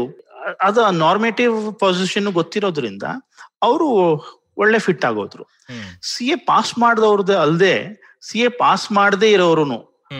ಟ್ರೈನಿಂಗ್ ಮುಗಿಸಿದವರು ಅವ್ರಿಗೂ ಒಳ್ಳೆ ಒಂದು ಮಾರ್ಕೆಟ್ ಓಪನ್ ಆಗೋಯ್ತು ಈ ಟೆಕ್ನಾಲಜಿ ಕಂಪನೀಸ್ನಲ್ಲಿ. ಓಕೆ ಯಾಕಂದ್ರೆ ಸಿ ಎ ಎಕ್ಸಾಮ್ ನಾನು ನೋಡ್ ನೋಡಿರೋ ಪ್ರಕಾರ ಪಾಸ್ ಪರ್ಸೆಂಟೇಜ್ ಐದು ಪರ್ಸೆಂಟ್ ಪಾಸ್ ಆಗ್ಬೋದು ಇಪ್ಪತ್ತು ಪರ್ಸೆಂಟ್ ಪಾಸ್ ಆಗ್ಬೋದು ಒಂದು ವರ್ಷದಲ್ಲಿ. ಆ ತರ ಒಂದು ವೇರಿಯೇಷನ್ ಕೊಡ್ತಾರೆ. ಸೊ ತುಂಬಾ ಜನ ಮಲ್ಟಿಪಲ್ ಟೈಮ್ಸ್ ಟ್ರೈ ಮಾಡ್ಬೇಕಾಗತ್ತಲ್ವಾ ಪಾಸ್ ಆಗೋಕ್ ಮುಂಚೆ? ಹೌದು sir and U P S C ಎಲ್ಲದರಲ್ಲೂ ನಾವು ನೋಡಿದ್ವಿ ಅಲ್ವಾ? ಒಂದ್ ಒಂದ್ಸತಿ ಆಮೇಲೆ ಏನೋ ಅದೃಷ್ಟ ಚೆನ್ನಾಗಿಲ್ಲ ಅಂದ್ರೆ ಯು ಹ್ಯಾವ್ ಟು ಡಿಸೈಡ್ ಸರಿ ನಾನು ಆಗ್ಲೇ ನಾಲ್ಕು ವರ್ಷ ಇದ್ರ ಮೇಲೆ ಕಳೆದಾಯ್ತು ಆರು ವರ್ಷ ಆಯ್ತು. ಈಗ ಬೇರೆ ಏನಾದ್ರೂ ಮಾಡಬೇಕು. ಆ ತರನು ಅವಕಾಶ ಇದೆ ಅಂತೀರಾ ನೀವು? ಕರೆಕ್ಟ್ ಖಂಡಿತ ಇದೆ ಖಂಡಿತ ಇದೆ. ಆ ಎಕ್ಸ್ಪೀರಿಯನ್ಸ್ ಗಳಿಸಿರೋದ್ರಿಂದ ಅವರು ತುಂಬಾನೇ ಬೇಕಾಗ್ತಾರೆ ದೊಡ್ಡ ದೊಡ್ಡ ಕಂಪನಿಗಳಲ್ಲಿ ಅವರ ಇಂಟರ್ನಲ್ ಪ್ರಾಸೆಸ್ಗೋಸ್ಕರ ಜಸ್ಟ್ ಸರ್ಟಿಫಿಕೇಶನ್ ಮಾಡೋಕ್ ಅವ್ರಿಗೆ ಹಕ್ಕಿಲ್ಲ. ಹಕ್ಕಿಲ್ಲ ಅಷ್ಟೇ. ಹ್ಮ್. ಇನ್ನೊಂದು ಫಿನಾನ್ಷಿಯಲ್ ಅಡ್ವೈಸರಿ. ಯಾಕೆಂದ್ರೆ ಹೇಗೆ ಫಿನಾನ್ಸ್ ಮೂವ್ ಆಗುತ್ತೆ ಮನಿ ರೇಸ್ ಮಾಡೋದು ಇನ್ವೆಸ್ಟ್ ಮಾಡೋದು both at an individual level and for corporates ಅದನ್ನು ಇನ್ನೊಂದು ಕ್ಷೇತ್ರ financial advisory traditionally C S K ಹತ್ರನೇ ಇವೆ. ಇದು ಜಾಸ್ತಿ ವೆಸ್ಟರ್ನ್ ಇಂಡಿಯಾ ಕಡೆ ಒಂದು ಫೋಕಸ್ ಆಗಿರೋದು ಆಗಿದೆ. ಅಥವಾ ಈ ಬೆಂಗಾಲ್ ಕಡೆ ಕ್ಯಾಲ್ಕಟಾ ಕಡೆನೂ ಇದೆ. ಬಟ್ ಈ ನಡುವೆ ಬೇರೆ ಸಾಕಷ್ಟು ಬಂದಿದೆ ಅಲ್ವಾ? ಅದೇ ಆಮೇಲೆ ಆಮೇಲಿಂದ ಬೇರೆ ಕಡೆನೂ ಹಬ್ದ ಹೋಯ್ತದು. ಫೈನಾನ್ಷಿಯಲ್ ಅಡ್ವೈಸರಿನೂ ಸಿ ಎಸ್ಗಳು ಮಾಡೋದಕ್ಕೆ ಹೊರಟರು. ಇಂಟರ್ನಲ್ ಆಡಿಟ್ ಇಂಟರ್ನಲ್ ಆಡಿಟ್ ಇನ್ನೊಂದು ಹೊಸ ಕ್ಷೇತ್ರ. ಸೊ ಬರೀ ಸರ್ಟಿಫಿಕೇಶನ್ ಅಷ್ಟೇ ಅಲ್ಲದೆ ಹೇಗೆ ನೀವು ಇಂಪ್ರೂವ್ ಮಾಡ್ಬೋದು? ಕಂಪನಿಗಳಿಗೆ ಎಲ್ಲ ಆದ್ಮೇಲೆ ಹೀಗ್ ಮಾಡ್ಬೇಕಾಗಿತ್ತು ಅಂತ ಹೇಳೋ ಬದಲು ಹೀಗ್ ಮಾಡಿದ್ರೆ ನೀವು ಮುಂದೆ ಚೆನ್ನಾಗಿರುತ್ತೆ ಅಂತ ಹೇಳೋದಕ್ಕೂ ಇಂಟರ್ನಲ್ ಆಡಿಟ್ ಮೂಲಕ ಅದೊಂದು ಸಾಧ್ಯತೆ ಇವೆ. ಎಸ್ಪೆಷಲಿ ಕಂಪನಿಗಳು ಬೆಳೆಯೋವಾಗ. ಬೆಳೆಯುವಾಗ. ಅಂಡ್. ಹೊಸ ಕ್ಷೇತ್ರದಲ್ಲಿ. ಇವಾಗ ಇ ಕಾಮರ್ಸ್ ಅಲ್ಲೆಲ್ಲ ನೋಡಿದೀವಲ್ಲ ಒಂದು ಕಾಲದಲ್ಲಿ ಕಾಮರ್ಸ್ ಅಂದ್ರೆ ಒಂದು ರಾಜ್ಯದಿಂದ ಇನ್ನೊಂದು ರಾಜ್ಯಕ್ಕೆ ಕಳಿಸ್ ಕಳಿಸ್ಬೇಕಂದ್ರೆ ಅದನ್ನ ಕನ್ಸೈನ್ಮೆಂಟ್ ಟ್ರಾನ್ಸ್ಫರ್ ಅಂತ ಇದ್ರು ಅಲ್ಲೇನೋ ಒಂದು ಕಂಪನಿ ಇಲ್ಲ ಒಂದು ಆಫೀಸ್ ಓಪನ್ ಮಾಡ್ಬೇಕಾಗಿತ್ತು ನೀವು ಆಮೇಲೆ ಅಲ್ಲಿ ಮಾರಾಟ ಈಗ ಇ ಕಾಮರ್ಸ್ ಅಂದ್ರೆ ನೀವು ಎಲ್ಲೋ ಒಂದ್ ಕಡೆ ವೇರ್ ಹೌಸ್ ಇರುತ್ತೆ ಎಲ್ಲೋ ನಿಮ್ ಜನ ಖರೀದ್ತಾರೆ ಅದಕ್ಕೆ ಸಿಸ್ಟಮ್ ಏನು? ಎಲ್ಲ ಬೇರೆ ಅಲ್ವಾ? ಹೌದು ಜಿ ಎಸ್ ಟಿ ಬರೋಕ್ ಮುಂಚೆ ಅಂತೂ ತುಂಬಾ ಕನ್ಫ್ಯೂಷನ್ ಇತ್ತು. ಬಂದ ಮೇಲೂ ತುಂಬಾ ಈಗ ಸ್ವಲ್ಪ ಕ್ಲಾರಿಟಿ ಬಂದಿದೆ ಬಟ್ ತುಂಬಾನೇ ಬೆಟರ್ ಆಗಿದೆ ಬಟ್ ಅದಕ್ಕೆಲ್ಲ ಬೇಕಾಗುತ್ತೆ understanding of internal systems so ಅದಕ್ಕೆ ನೀವು ಪ್ಲಾನಿಂಗ್ ಸೊ ಹೇಗೆ ನ್ಯಾಯವಾಗಿ ನಮ್ಮ ಕಾಮರ್ಸ್ ಅನ್ ಮಾಡಬೇಕು? ಅನ್ನೋವಾಗ ಸಿ ಎನ ಅಡ್ವೈಸ್ ಬೇಕಾಗತ್ತೆ. ಖಂಡಿತ ಅದು ಅನಿವಾರ್ಯ. ನಮ್ಮ ದೇಶದಲ್ಲಂತೂ ಅದು ಅನಿವಾರ್ಯ. ಸೊ ಈ ಕ್ಷೇತ್ರದಲ್ಲಿ ಬರೋದಕ್ ಬರೋದ್ರಿಂದ ಮುಂದಿನ ನಿಮ್ಗೆ ನೌಕರಿ ಅವಕಾಶಗಳು ತುಂಬಾನೇ ಜಾಸ್ತಿ ಆದ್ಯತೆ ಸಾಧ್ಯತೆ ಇವೆ ಇವಾಗ. ಸೊ ಮುಂದೆ ನೀವೇನ್ ಹೇಳ್ತೀರಾ ಸೂರ್ಯ ಅವರೇ? ನೀವು ಒಂದಷ್ಟು ದಿನ ಒಂದಷ್ಟು ವರ್ಷ ಪ್ರಾಕ್ಟೀಸ್ ಮಾಡಿದ್ರಿ ಆಮೇಲೆ ದೊಡ್ಡ ದೊಡ್ಡ ಎಂ ಎನ್ ಸಿಸ್ ಅಲ್ಲಿ ನಿಮ್ಮ ಎಕ್ಸ್ಪರ್ಟೀಸ್ ಇಟ್ಕೊಂಡು ಟ್ಯಾಕ್ಸ್ ಮೇಲೆ ಬೇರೆ ಇದ್ರ ಮೇಲೆ ಕೆಲಸ ಮಾಡಿದ್ರಿ. ಈ ಒಂದು ಕ್ಷೇತ್ರಕ್ಕೆ ಇಳಿಬೇಕಂದ್ರೆ ನಿಮಗೆ ನಿಮ್ಮ ದಿನನಿತ್ಯ ಜೀವನ ಕೆಲಸ ಎಲ್ಲ ಹೇಗಿರುತ್ತೆ? ತುಂಬಾ ಟೆನ್ಷನ್ ಇರೋ ಕೆಲಸ ಇರುತ್ತಾ? ಯಾಕಂದ್ರೆ ನೀವ್ ಸೈನ್ ಮಾಡ್ಬೇಕಲ್ಲ ಕೊನೆಗೆ. ನಿಮ್ಮ ಹೆಸರು ಆಗ್ತಾ ಇದೀರಲ್ಲ ಇಲ್ಲ ನೀವೇನಾದ್ರೂ ತಪ್ಪು ಮಾಡಿದ್ರೆ ಇಲ್ಲ ತಪ್ಪು ಇಂಟರ್ಪ್ರಿಟೇಷನ್ ಮಾಡಿದ್ರೆ ಕಂಪನಿಗೆ ಎಷ್ಟೋ ನಷ್ಟನೂ. ಆಗ್ಬೋದು ಇಲ್ಲ ತೆರಿಗೆ ಜಾಸ್ತಿ. ಆಗ್ಬೋದು.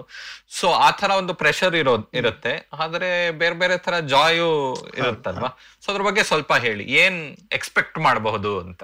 ಪ್ರಾಕ್ಟೀಸ್ ಮೂರ್ ತರ ನಾನು ಹೇಳ್ತೀನಿ. ಒಂದು ಪ್ರಾಕ್ಟೀಸ್ ಇನ್ನೊಂದು ನೌಕರಿ. ನೌಕರಿನಲ್ಲಿ ಕ್ಯಾಟಗರೀಸು. ಪ್ರಾಕ್ಟೀಸ್ ಅದು ಒಂದು ಲಾಂಗ್ ಟರ್ಮ್ ಬೆಟ್ ಅದು. ಯಾಕೆಂದ್ರೆ ನೀವು ನೀವು ನಿಮ್ಮಷ್ಟಕ್ಕೆ ನೀವೇ ಒಂದು ಆಫೀಸ್ ಓಪನ್ ಮಾಡಿದ್ರೆ ಅದು ನೀವು ಪ್ರವರ್ಧಮಾನಕ್ಕೆ ಬರೋದು ನಿಮ್ಮ ಹತ್ರ ಜನಕ್ಕೆ ಬರೋರು ಅದು ಸ್ವಲ್ಪ ಟೈಮ್ ತಗೊಂಡೇ ತಗೊಳುತ್ತೆ ಅದು. ಎನಿ ಬಿಸ್ನೆಸ್ಗೆ ಅದು ಸಾಮಾನ್ಯವಾಗಿರೋದು. ಸೊ. ಅದು ನೀವು ಕಾಯೋದಿಕ್ಕೆ ನೀವು ಸಿದ್ಧವಾಗಿರ್ಬೇಕು ನಿಮ್ಮ ಹತ್ರ ಸೌಕರ್ಯಗಳಿರ್ಬೇಕು ಸೌಲಭ್ಯಗಳಿರ್ಬೇಕು ಬ್ಯಾಂಕ್ ಬ್ಯಾಲೆನ್ಸ್ ಇರಬೇಕು. ಸೊ ಅಷ್ಟು ಬರೋವರೆಗೂ ನಿಮ್ಗೆ ಇದ್ರೆ ಪ್ರಾಕ್ಟೀಸ್ ಮಾಡೋದು ತುಂಬಾನೇ ಅಡ್ವಾಂಟೇಜಸ್ ಓವರ್ ಟೈಮ್ ಯಾಕಂದ್ರೆ ನಿಮ್ಗೆ ಬೇರೆ ಬೇರೆ ಒಂದು ಕ್ಷೇತ್ರಗಳ ಒಂದು ಇದಾಗುತ್ತೆ ಪರಿಚಯ ಆಗುತ್ತೆ. ಬೇರೆ ಬೇರೆ ಜನರ ಪರಿಚಯ ಆಗುತ್ತೆ. ಸಿಚುವೇಶನ್ಸ್ ಬೇರೆ ಬೇರೆ ಇರೋದ್ರಿಂದ ಲಾ ಅಪ್ಲಿಕೇಶನ್ ಬೇರೆ ಬೇರೆ ಗೊತ್ತಾಗುತ್ತೆ ನಿಮ್ಗೆ. So it hugely satisfying hugely satisfying so ಅದ್ರಲ್ಲಿ ಸ್ಪೆಷಲೈಸು ಆಗತ್ತಲ್ವಾ? ಇವಾಗ ನೀವು ಎಂ ಎನ್ ಸಿ ಜೊತೆ ಹಿಂಗ್ ಮಾಡಿದ್ರೆ ಅವ್ರದ್ದು ಸ್ವಲ್ಪ ತಿಳ್ಕೊಬೋದು ಇಲ್ಲ ದೊಡ್ಡ ದೊಡ್ಡ ಎನ್ ಜಿ ಒ ಅಂದ್ರೆ ಅದು ಅದರದೇ ಸ್ವಲ್ಪ ಬೇರೆ ಇರಬಹುದು ಆ ತರಾನು ಬರುತ್ತೆ ಅಲ್ವಾ? ಕರೆಕ್ಟ್ ಸೊ ಅದ್ರಲ್ಲಿ ಪ್ರಾಕ್ಟೀಸ್ ಅಲ್ಲಿ ಎರಡು ವಿಧಾನ. ನೀವೇ ಮಾಡೋದೊಂದು ಇನ್ನೊಂದು ದೊಡ್ಡ ಪ್ರಾಕ್ಟೀಸ್ ಫಾರ್ಮ್ನ ಸೇರ್ಕೊಳ್ಳೋದು. ದೊಡ್ಡ ದೊಡ್ಡ ವಿದೇಶಿ ಫಾರ್ಮ್ ಗಳೆಲ್ಲ ಇವಾಗ ಭಾರತದಲ್ಲಿ ಇರೋದ್ರಿಂದ ಒಂದ್ ಇಪ್ಪತ್ತೈದು ಮೂವತ್ತು ವರ್ಷದಿಂದ ಅವ್ರು ಇದಾರೆ ಇವಾಗ. ಸೊ ಅವರನ್ನು ನೀವು ಸೇರ್ಕೋಬಹುದು ಅದನ್ನು ಪ್ರಾಕ್ಟೀಸೇ ಅವ್ರ ಜೊತೆ ನೀವು ಪ್ರಾಕ್ಟೀಸ್ ಮಾಡ್ತಿದ್ದೀರಾ. ಸೊ ಅಲ್ಲೂ ಅಲ್ಲಿ ಹೋದ್ರೆ ಇನ್ನ ಸೂಪರ್ ಸ್ಪೆಷಲೈಸೇಷನ್ಗೆ ಸಾಧ್ಯತೆ ಇದೆ. ಅಲ್ಲಿ ಸಂಬಳನೂ ಜಾಸ್ತಿ ಸಿಗುತ್ತೆ. ಯಾಕೆಂದ್ರೆ it is a secondary market skills are more ಅದು ಪ್ರಾಕ್ಟೀಸ್ ಆಯ್ತು. ನೌಕರಿನೂ ಅಷ್ಟೇ. ನೌಕರಿನೂ ನೀವು ಯಾವ ಸೆಕ್ಟರ್ ಚೂಸ್ ಮಾಡ್ತೀರಾ ಅನ್ನೋದು ತುಂಬಾನೇ ಇಂಪಾರ್ಟೆಂಟ್ ಆಗುತ್ತೆ. ಅದು ಬೇರೆ ಎಲ್ಲಾ ಕೆಲಸಗಳ ತರ ಮೋಸ್ಟ್ಲಿ ಇಂಜಿನಿಯರ್ಸ್ಗೂ ಆ ತರ ಒಂದು ಅದೊಂದು ಸೆನ್ಸ್ ಬೇಕಾಗುತ್ತೆ. ಯಾವ ಇಂಡಸ್ಟ್ರಿ ಇವಾಗ ಸನ್ರೈಸ್ ಸೆಕ್ಟರ್ ಯಾವುದು? ಇವಾಗ ನೀವು ಸಾಫ್ಟ್ವೇರ್ ಮಾಡಿದ್ರೆ ಪ್ರಯೋಜನ ಇಲ್ಲ. ಇವಾಗ ಸಾಫ್ಟ್ವೇರ್ ಅಂದ್ರೆ ಏನು ಅಂದ್ರೆ ಇಪ್ಪತ್ತೈದು ವರ್ಷದಿಂದ ಆಗೋಗ್ಬಿಟ್ಟಿದೆ. ಇವಾಗ ನೀವು ಎ ಐ ಮಾಡಬೇಕು ಅಥವಾ ರೋಬೋಟಿಕ್ಸ್ ಮಾಡ್ಕೋಬೇಕು ಅಥವಾ in something else right so ಅದೇ ತರ ನೀವು ನೌಕರಿಗೆ ಯಾವ ಕಂಪನಿ ಸೇರ್ತಾ ಇದ್ದೀರಾ ಯಾವ ಸೆಕ್ಟರ್ ಸೇರ್ಕೊಳ್ತಾ ಇದ್ದೀರಾ ಅನ್ನೋದು ಅದ್ರ ಮೇಲೆ ನೀವು ಡಿಪೆಂಡ್ ಆದ್ರೆ ನೀವು ನಿಮ್ ಜೊತೆ ಬೆಳೆಯೋದಿಕ್ಕೆ ಅವಕಾಶ ಇದೆ. ಅಗೇನ್ ಬ್ಯಾಲೆನ್ಸ್ ಸನ್ರೈಸ್ ಆದ್ರೆ ಅದು ಸ್ಟೇಬಲ್ ಇರೋ percentage always a percentage chance but stable ಆಗಿರೋ ಕಂಪ್ನಿಗಳು ಸೇರಿದ್ರೆ ಅಟ್ಲೀಸ್ಟ್ ಒಂದು ಹದಿನೈದು ಇಪ್ಪತ್ತು ವರ್ಷ ನಿಮ್ಗೆ ಏನ್ ತೊಂದರೆ ಆಗೋದಿಲ್ಲ. Like any other job. So so ಈ ನೌಕರಿನಲ್ಲೂ ಆಪ್ಷನ್ಸ್ಗಳಿವೆ ನೀವು ಫೈನಾನ್ಸ್ ಡಿಪಾರ್ಟ್ಮೆಂಟ್ ಸೇರ್ಕೊಳ್ತೀರಾ ಟ್ಯಾಕ್ಸ್ ಡಿಪಾರ್ಟ್ಮೆಂಟ್ ಸೇರ್ಕೊಳ್ತೀರಾ ಇಂಟರ್ನಲ್ ಆಡಿಟ್ ಸೇರ್ಕೊಳ್ತೀರಾ ಟ್ರೆಜರಿ ಡಿಪಾರ್ಟ್ಮೆಂಟ್ ಸೇರ್ಕೊಂತೀರಾ ಅಲ್ಲೂ ಸ್ಪೆಷಲೈಸೇಷನ್ಸ್ಗಳು ಸಾಧ್ಯತೆ ಇವೆ. ಸೊ ಖಂಡಿತ ಇವಾಗ ಹಳೆ ಸಿ ಎ ಅಂದ್ರೆ ಬರೀ ಸಿ ಎ ಅಲ್ಲ ಅದು ಮುಂದೆ ನಿಮ್ಮ ಇಲ್ಲಿ ತಾವು ಎತ್ತದಂತ ಒಂದು ಪ್ರಶ್ನೆ ಅಂದ್ರೆ ಒಂದು ಕಂಪ್ಯಾಟಬಿಲಿಟಿ ನಮ್ಮ ಮನಸ್ಥಿತಿಗೂ ಏನ್ ಮಾಡೋದಕ್ಕೆ ಹೊರಟಿದೀವೋ ಅದಕ್ಕೂ ಒಂದು ಹೊಂದಾಣಿಕೆ ಇದೆಯಾ ಅನ್ನೋದು ಒಂದು ತುಂಬಾ ಪ್ರಶ್ನೆ ಆಗುತ್ತೆ. ಯಾಕಂದ್ರೆ ಪ್ರಾಕ್ಟೀಸ್ ಖಂಡಿತ ವೆರಿ ವೆರಿ ಪ್ರೆಷರ್ ಜಾಬ್ ಅದು. ಭಾನುವಾರ ಸಾಯಂಕಾಲ ಭಾನುವಾರ ಮಧ್ಯರಾತ್ರಿ ಅದು ಲೆಕ್ಕನೇ ಇಲ್ಲ. ನೀವು ಕ್ಲೈಂಟ್ ಆಡಿಟ್ ಕಂಪ್ಲೀಟ್ ಮಾಡಬೇಕು ಅಂದ್ರೆ ಸ್ಟ್ಯಾಚುಟರಿ ಡೆಡ್ ಲೈನ್ ಇದೆ ಅಂದ್ರೆ ಮಾಡಬೇಕು. ಯಾರು ತೀರ್ಕೊಂಡ್ರು ಅಷ್ಟೇ ಯಾರು ಹುಟ್ಟಿದ್ರು ಅಷ್ಟೇ. ಸೊ ಆಸ್ಪತ್ರೆಯಲ್ಲಿ ಡಾಕ್ಟರ್ ಕೆಲಸ ಮಾಡೋ ತರ ಖಂಡಿತ. ಯಾವಾಗ ಕರೀತಾರೋ ಡ್ಯೂಟಿಗೆ ಹೋಗ್ಬೇಕು. ಹೋಗ್ಲೇಬೇಕು ಅಷ್ಟೇ. ಸೊ ಅದನ್ನ ನೀವು ಪ್ರಿಪೇರ್ ಆಗಿರ್ಬೇಕು. ಅದ್ ನಿಮ್ಗೆ ಒಳ್ಳೆ ಸಿ ಎ ಫಾರ್ಮಲ್ ಮಾಡಿದ್ರೆ ನೀವು ಅದ್ ನಿಮ್ಗೆ ಗೊತ್ತಿರುತ್ತೆ. ಬೇಕಾ ಬೇಡವಾ ಮುಂದೆ ಜೀವನ ಎಲ್ಲ ಹೀಗೆ ಕಳಿಬೇಕಾ ಅಂತ ಗೊತ್ತಾಗೋಗುತ್ತೆ ನಿಮ್ಗೆ. ಕೆಲವು ಫರ್ಮ್ ಕಂಪನಿಗಳಲ್ಲಿ ಲಿಸ್ಟೆಡ್ ಕಂಪನಿಗಳಾದ್ರೆ ಆ ತರ ಪ್ರೆಷರ್ಸ್ ಕಂಟಿನ್ಯೂ ಆಗುತ್ತೆ. Quarterly every quarterly financial results announce ಮಾಡಬೇಕಾಗುತ್ತೆ. ಆ ಪ್ರೆಷರ್ ನೀವು ಇನ್ನೊಂದು ಕಡೆಯಿಂದ ನೀವು ಫೇಸ್ ಮಾಡಬೇಕಾಗುತ್ತೆ. ಬೇರೆ ಡಿಪಾರ್ಟ್ಮೆಂಟ್ಗಳಲ್ಲಿ ಬೇರೆ ತರ ಪ್ರೆಷರ್ಗಳಿರುತ್ತೆ ಬಟ್ ಡೆಫಿನೆಟ್ಲಿ ಇಷ್ಟೊಂದಂತೂ ಇರೋದಿಲ್ಲ. ಸೊ ನಿಮ್ಗೆ ಹೇಗೆ ಹೊಂದಾಣಿಕೆ ಆಗುತ್ತೆ ನಿಮ್ಗೆ ಯಾವುದು ಒಂದು ಥ್ರಿಲ್ ಕೊಡುತ್ತೆ ಯಾಕೆಂದ್ರೆ ಒಂದು ಇಪ್ಪತ್ತು ವರ್ಷ ಆದ್ಮೇಲೂ ನಿಮ್ಗೆ ಆಫೀಸಿಗೆ ಎದ್ದು ಹೋಗ್ಬೇಕು ಅನ್ಸ್ತಾರ ಅನ್ಸೋ ತರ ಇರಬೇಕು. ಯಾಕಂದ್ರೆ ಒಂದು ಲೆವೆಲ್ ಆದ್ಮೇಲೆ ದುಡ್ಡು ಎಲ್ಲಾ ಕೆಲಸದಲ್ಲೂ ಇರುತ್ತೆ. ಸೊ ಆ ತರ ಒಂದು ನಿಮ್ಗೆ ಯಾವುದು ಒಂದು ಸುಖ ಕೊಡುತ್ತೋ ಅಥವಾ ಒಂದು ದೀರ್ಘವಾಗಿ ಒಂದು ಇಂಟ್ರೆಸ್ಟ್ ಹೋಲ್ಡ್ ಮಾಡುತ್ತೋ ಅದನ್ನ ಹುಡುಕ್ಬೇಕು. ಅದು ಎಲ್ಲಾನು ತಾವೇ ಡಿಸೈಡ್ ಮಾಡೋದನ್ನು ಕಷ್ಟ. ಬೇರೆಯವ್ರ ಜೊತೆ ಮಾತಾಡ್ಬೇಕು. ಸ್ವಲ್ಪ ಸೀನಿಯರ್ಸ್ ಇರೋರ ಹತ್ರ ಹೋಗಿ ಮಾತಾಡ್ಬೇಕು. ಬೇರೆ ಬೇರೆ ಸೆಕ್ಟರ್ಸ್ ಅವರ ಜೊತೆ ನೀವು ಪರಿಚಯ ಇಟ್ಕೊಂಡಿದ್ರೆ ಆ ತರ ಒಂದು ನಿರ್ಣಯ ತಗೊಳ್ಳೋದು ತುಂಬಾನೇ ಈಸಿ ಆಗುತ್ತೆ. ಅಂಡ್ ಇಷ್ಟೊಂದು ಆಪ್ಷನ್ಸ್ ಇರೋವಾಗ ಈವನ್ ಒಂದು ನಿಮ್ ಮನ್ಸು ಸ್ವಲ್ಪ ಚೇಂಜ್ ಮಾಡಿದ್ರೇನು ಮಾಡೋದಕ್ಕೂ ಏನಾದ್ರೂ ಒಂದು ಅವಕಾಶ ಇದ್ದೇ ಇರುತ್ತೆ. Correct correct correct so Surya ಅವರೇ ತುಂಬಾನೇ ಧನ್ಯವಾದ. ಇಷ್ಟು ಈ ಒಂದು ಮುಖ್ಯವಾದ ನಂಗಂತೂ ಸಿ ಎ ಅಂದ್ರೆ ಯಾವಾಗ್ಲೂ ಒಂದು ಬ್ಲಾಕ್ ಬಾಕ್ಸ್ ತರ ಇತ್ತು. ಓ ಯಾರೋ ಮಾಡ್ತಾರೆ ಏನೋ ಓಕೆ ಅಂತಾನೆ ಇತ್ತು. ಸೊ ಇಷ್ಟು ಬಿಡಿಸಿ ಹೇಳಿದ್ದಕ್ಕೆ ತುಂಬಾನೇ ಧನ್ಯವಾದ. ಇದೇ ತರ ನಾವು ಕಂಟಿನ್ಯೂ ಮಾಡೋಣ. ನಮ್ಮಲ್ಲೇ ಆಗ್ಲಿ ಬೇರೆ ಬೇರೆಯವರು ಪ್ರೊಫೆಷನಲ್ಸ್ನ ನಾವು ಕರ್ಕೊಂಡ್ ಬಂದು ಈ ತರ ಒಂದ್ ಚರ್ಚೆ ಮಾಡೋದು ಮುಖ್ಯ. ಯಾಕಂದ್ರೆ ಕೆರಿಯರ್ ಕೌನ್ಸೆಲಿಂಗ್ ಅಂತ ಸಾಕಷ್ಟು ಜನ ಮಾಡ್ತಾರೆ. ಅದಕ್ಕೆ ನಾವ್ ಇಳಿಯೋದೇನ್ ಬೇಡ. ನಮ್ ತಲೆ ತಲೆ ಹರಟೆಲಂತೂ. ಆದ್ರೆ ಈ ತರ ಒಂದೊಂದು ಪ್ರೊಫೆಷನ್ ಬಗ್ಗೆ ಇನ್ನೂ ಆಳವಾಗಿ ಯೋಚನೆ ಮಾಡೋಣ ಅಂತ ಅದು ಮುಖ್ಯ. ಪ್ಲಸ್ ಅಫ್ಕೋರ್ಸ್ ಇನ್ನೊಂದೇನು ಅಂದ್ರೆ ನೀವ್ ಇದ್ರ ಮೇಲೆ ಬರ್ದು ಇದೀರಾ ಮುಂಚೆ ಐ ಥಿಂಕ್ ಪ್ರಗತಿಲೇ ಬರ್ದಿದ್ದೀರಾ ಅನ್ಸುತ್ತೆ. ಈ ಒಂದು ಪ್ರೊಫೆಷನಲ್ ಬಾಡಿ ಇವಾಗ ನೋಡಿ ಚಾರ್ಟೆಡ್ ಅಕೌಂಟೆಂಟ್ಸೇ ಚಾರ್ಟೆಡ್ ಅಕೌಂಟೆನ್ಸಿನ ಪ್ರೊಫೆಷನ್ನ ರೆಗ್ಯುಲೇಟ್ ಮಾಡ್ತಾರೆ. ಸರ್ಕಾರಕ್ಕೆ. ಅವ್ರಿಗೆ ಡೆಲಿಗೇಟೆಡ್ ಇದು ಪವರ್ಸ್ ಬಂದಿದೆ. ಈಗ ಕೆಲಸ ಮಾಡೋ ಸಿ ಎಸ್ ಅವರಿಗೆ ಎಷ್ಟು ಜನ ಹೊಸದ ಕಾಂಪಿಟಿಷನ್ ಬರ್ಬೋದಂತ ಅವರೇ ನಿರ್ಣಯ ತಗೊಳ್ಳೋದು ಅದು ತುಂಬಾ ಅದು ರೂಮರ್ ಇದೆ unconfirmed rumours for a long time so ಅಂದ್ರೆ ಇವಾಗ ಮೆಡಿಕಲ್ ಕೌನ್ಸಿಲ್ ಆಫ್ ಇಂಡಿಯಾನಲ್ಲಿ ಒಂದಷ್ಟು ಕರಪ್ಷನ್ ಆಗಿ ಮೆಡಿಕಲ್ ಕೌನ್ಸಿಲ್ ಆಫ್ ಇಂಡಿಯಾನೇ ಇವಾಗ ತೆಗೆದಾಕಿದ್ದಾರೆ. ಇವಾಗ ಎನ್ ಎಂ ಸಿ ಆಕ್ಟ್ ಅಂತ ಬಂದಿದೆ ಡಾಕ್ಟರ್ಸ್ ಅಲ್ಲಿ. ಅಂದ್ರೆ ವಾಪಸ್ ಬ್ಯೂರೋಕ್ರಸಿಗೆ ಹೋಗಿದೆ. ಅವ್ರು ಡಿಸೈಡ್ ಮಾಡ್ತಾರೆ ಮೆಡಿಕಲ್ ಸ್ಕೂಲ್ ಹೇಗ್ ನಡೆಸೋದು. ಆದ್ರೆ ಅದರಲ್ಲೂ ಈ ಸಿ ಎ ತರ ಒಂದು ಎಕ್ಸಿಟ್ ಎಕ್ಸಾಮ್ ಅಂತಾನು ಮಾತಾಡ್ತಾ ಇದ್ದಾರೆ. ನೆಕ್ಸ್ಟ್ ಅಂತ ಬಂದಿದೆ ಅನ್ಸುತ್ತೆ. National exit test M B B S ನೀವು ಮುಳುಗಿಸ್ಕೊಳ್ಳಿ ಅದಕ್ಕೆ ಆಮೇಲೆ ಒಂದು ಆ ನೆಕ್ಸ್ಟ್ ಮಾಡದೆ ನಿಮಗೆ ಪ್ರಾಕ್ಟೀಸ್ ಮಾಡಕ್ಕಾಗಲ್ಲ ಡಾಕ್ಟರ್ ಆಗಿ. ನೀವು ಎಂ ಬಿ ಬಿ ಎಸ್ ತಗೊಂಡು ಪಿ ಎಚ್ ಡಿ ಮಾಡ್ಕೊಳ್ಳಿ ಪರವಾಗಿಲ್ಲ. ಆದ್ರೆ ಪೇಷಂಟ್ಗೆ ಒಂದು ಪ್ರಿಸ್ಕ್ರಿಪ್ಷನ್ ಕೊಡಬೇಕು. ಇಲ್ಲ ಒಂದು ಔಷಧಿ ಕೊಡಬೇಕು ಇಲ್ಲ ಒಂದು ಇಂಜೆಕ್ಷನ್ ಕೊಡಬೇಕು ಅಂದ್ರೆ ಏನಾದ್ರೂ ಒಂದು ಕ್ರೈಟೀರಿಯಾ ಇದೆಯಾ? ಸೊ ಆ ತರ ಸೊ ಆ ಒಂದು ಪ್ರೊಫೆಷನಲ್ ರೆಗ್ಯುಲೇಷನ್ ಸೆಲ್ಫ್ ರೆಗ್ಯುಲೇಷನ್ ಅನ್ನೋ ಚರ್ಚೆ ಇನ್ನೂ ಒಂದು ಆಳವಾದ ಚರ್ಚೆ ಇದೆ. ಮಾಡೋಣ ನಮ್ ತಲೆಹರಟೆಯಲ್ಲಿ. ಮಾಡ್ಲೇಬೇಕು. ಮಾಡ್ಬೇಕು ಮಾಡಬೇಕು.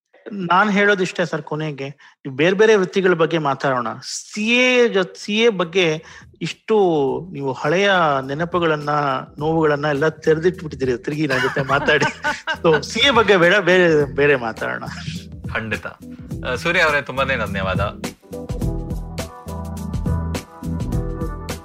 ಇವತ್ತಿನ ಎಪಿಸೋಡ್ ಇಷ್ಟ ಆಯ್ತಾ? ಹೊಸ episode ಕೇಳೋದಿಕ್ಕೆ I V M podcast app ಅಥವಾ ಇನ್ ಯಾವ್ದಾದ್ರೂ ಪಾಡ್ಕಾಸ್ಟ್ ಆಪ್ ಡೌನ್ಲೋಡ್ ಮಾಡಿ ತಲೆ ಹರಟೆ ಕನ್ನಡ ಪಾಡ್ಕಾಸ್ಟ್ಗೆ ಸಬ್ಸ್ಕ್ರೈಬ್ ಮಾಡಿ. ನಾವು ಫೇಸ್ಬುಕ್ ಟ್ವಿಟರ್ ಇನ್ಸ್ಟಾಗ್ರಾಮ್ ಎಲ್ಲಾ ಕಡೆ ಇದ್ದೀವಿ. ಫಾಲೋ ಮಾಡಿ at Harate pod H A R A T E P O D ಇನ್ನೂ ಏನಾದರೂ ಹಂಚ್ಕೋಬೇಕಾಗಿದ್ರೆ ಇಮೇಲ್ ಕಳಿಸಿ Harate pod at Gmail dot com ನಮ್ಮ ಈ ಕನ್ನಡದ ಹೊಸ ಪಾಡ್ಕಾಸ್ಟ್ ಬಗ್ಗೆ ಎಲ್ಲರಿಗೂ ತಿಳಿಸಿ. ಅಣ್ಣ, ತಮ್ಮ, ಅಕ್ಕ, ತಂಗಿ ಅಂಕಲ್ ಆಂಟಿ ಮನೆಯಲ್ಲಿರೋ ಟಾಮಿ, ಊರಲ್ಲಿರೋ ಫ್ರೆಂಡ್ಸು ಎಲ್ಲರಿಗೂ ಹೇಳಿ. ಮುಂದಿನ ವಾರ ಮತ್ತೆ ಭೇಟಿಯಾಗೋಣ. ಧನ್ಯವಾದ.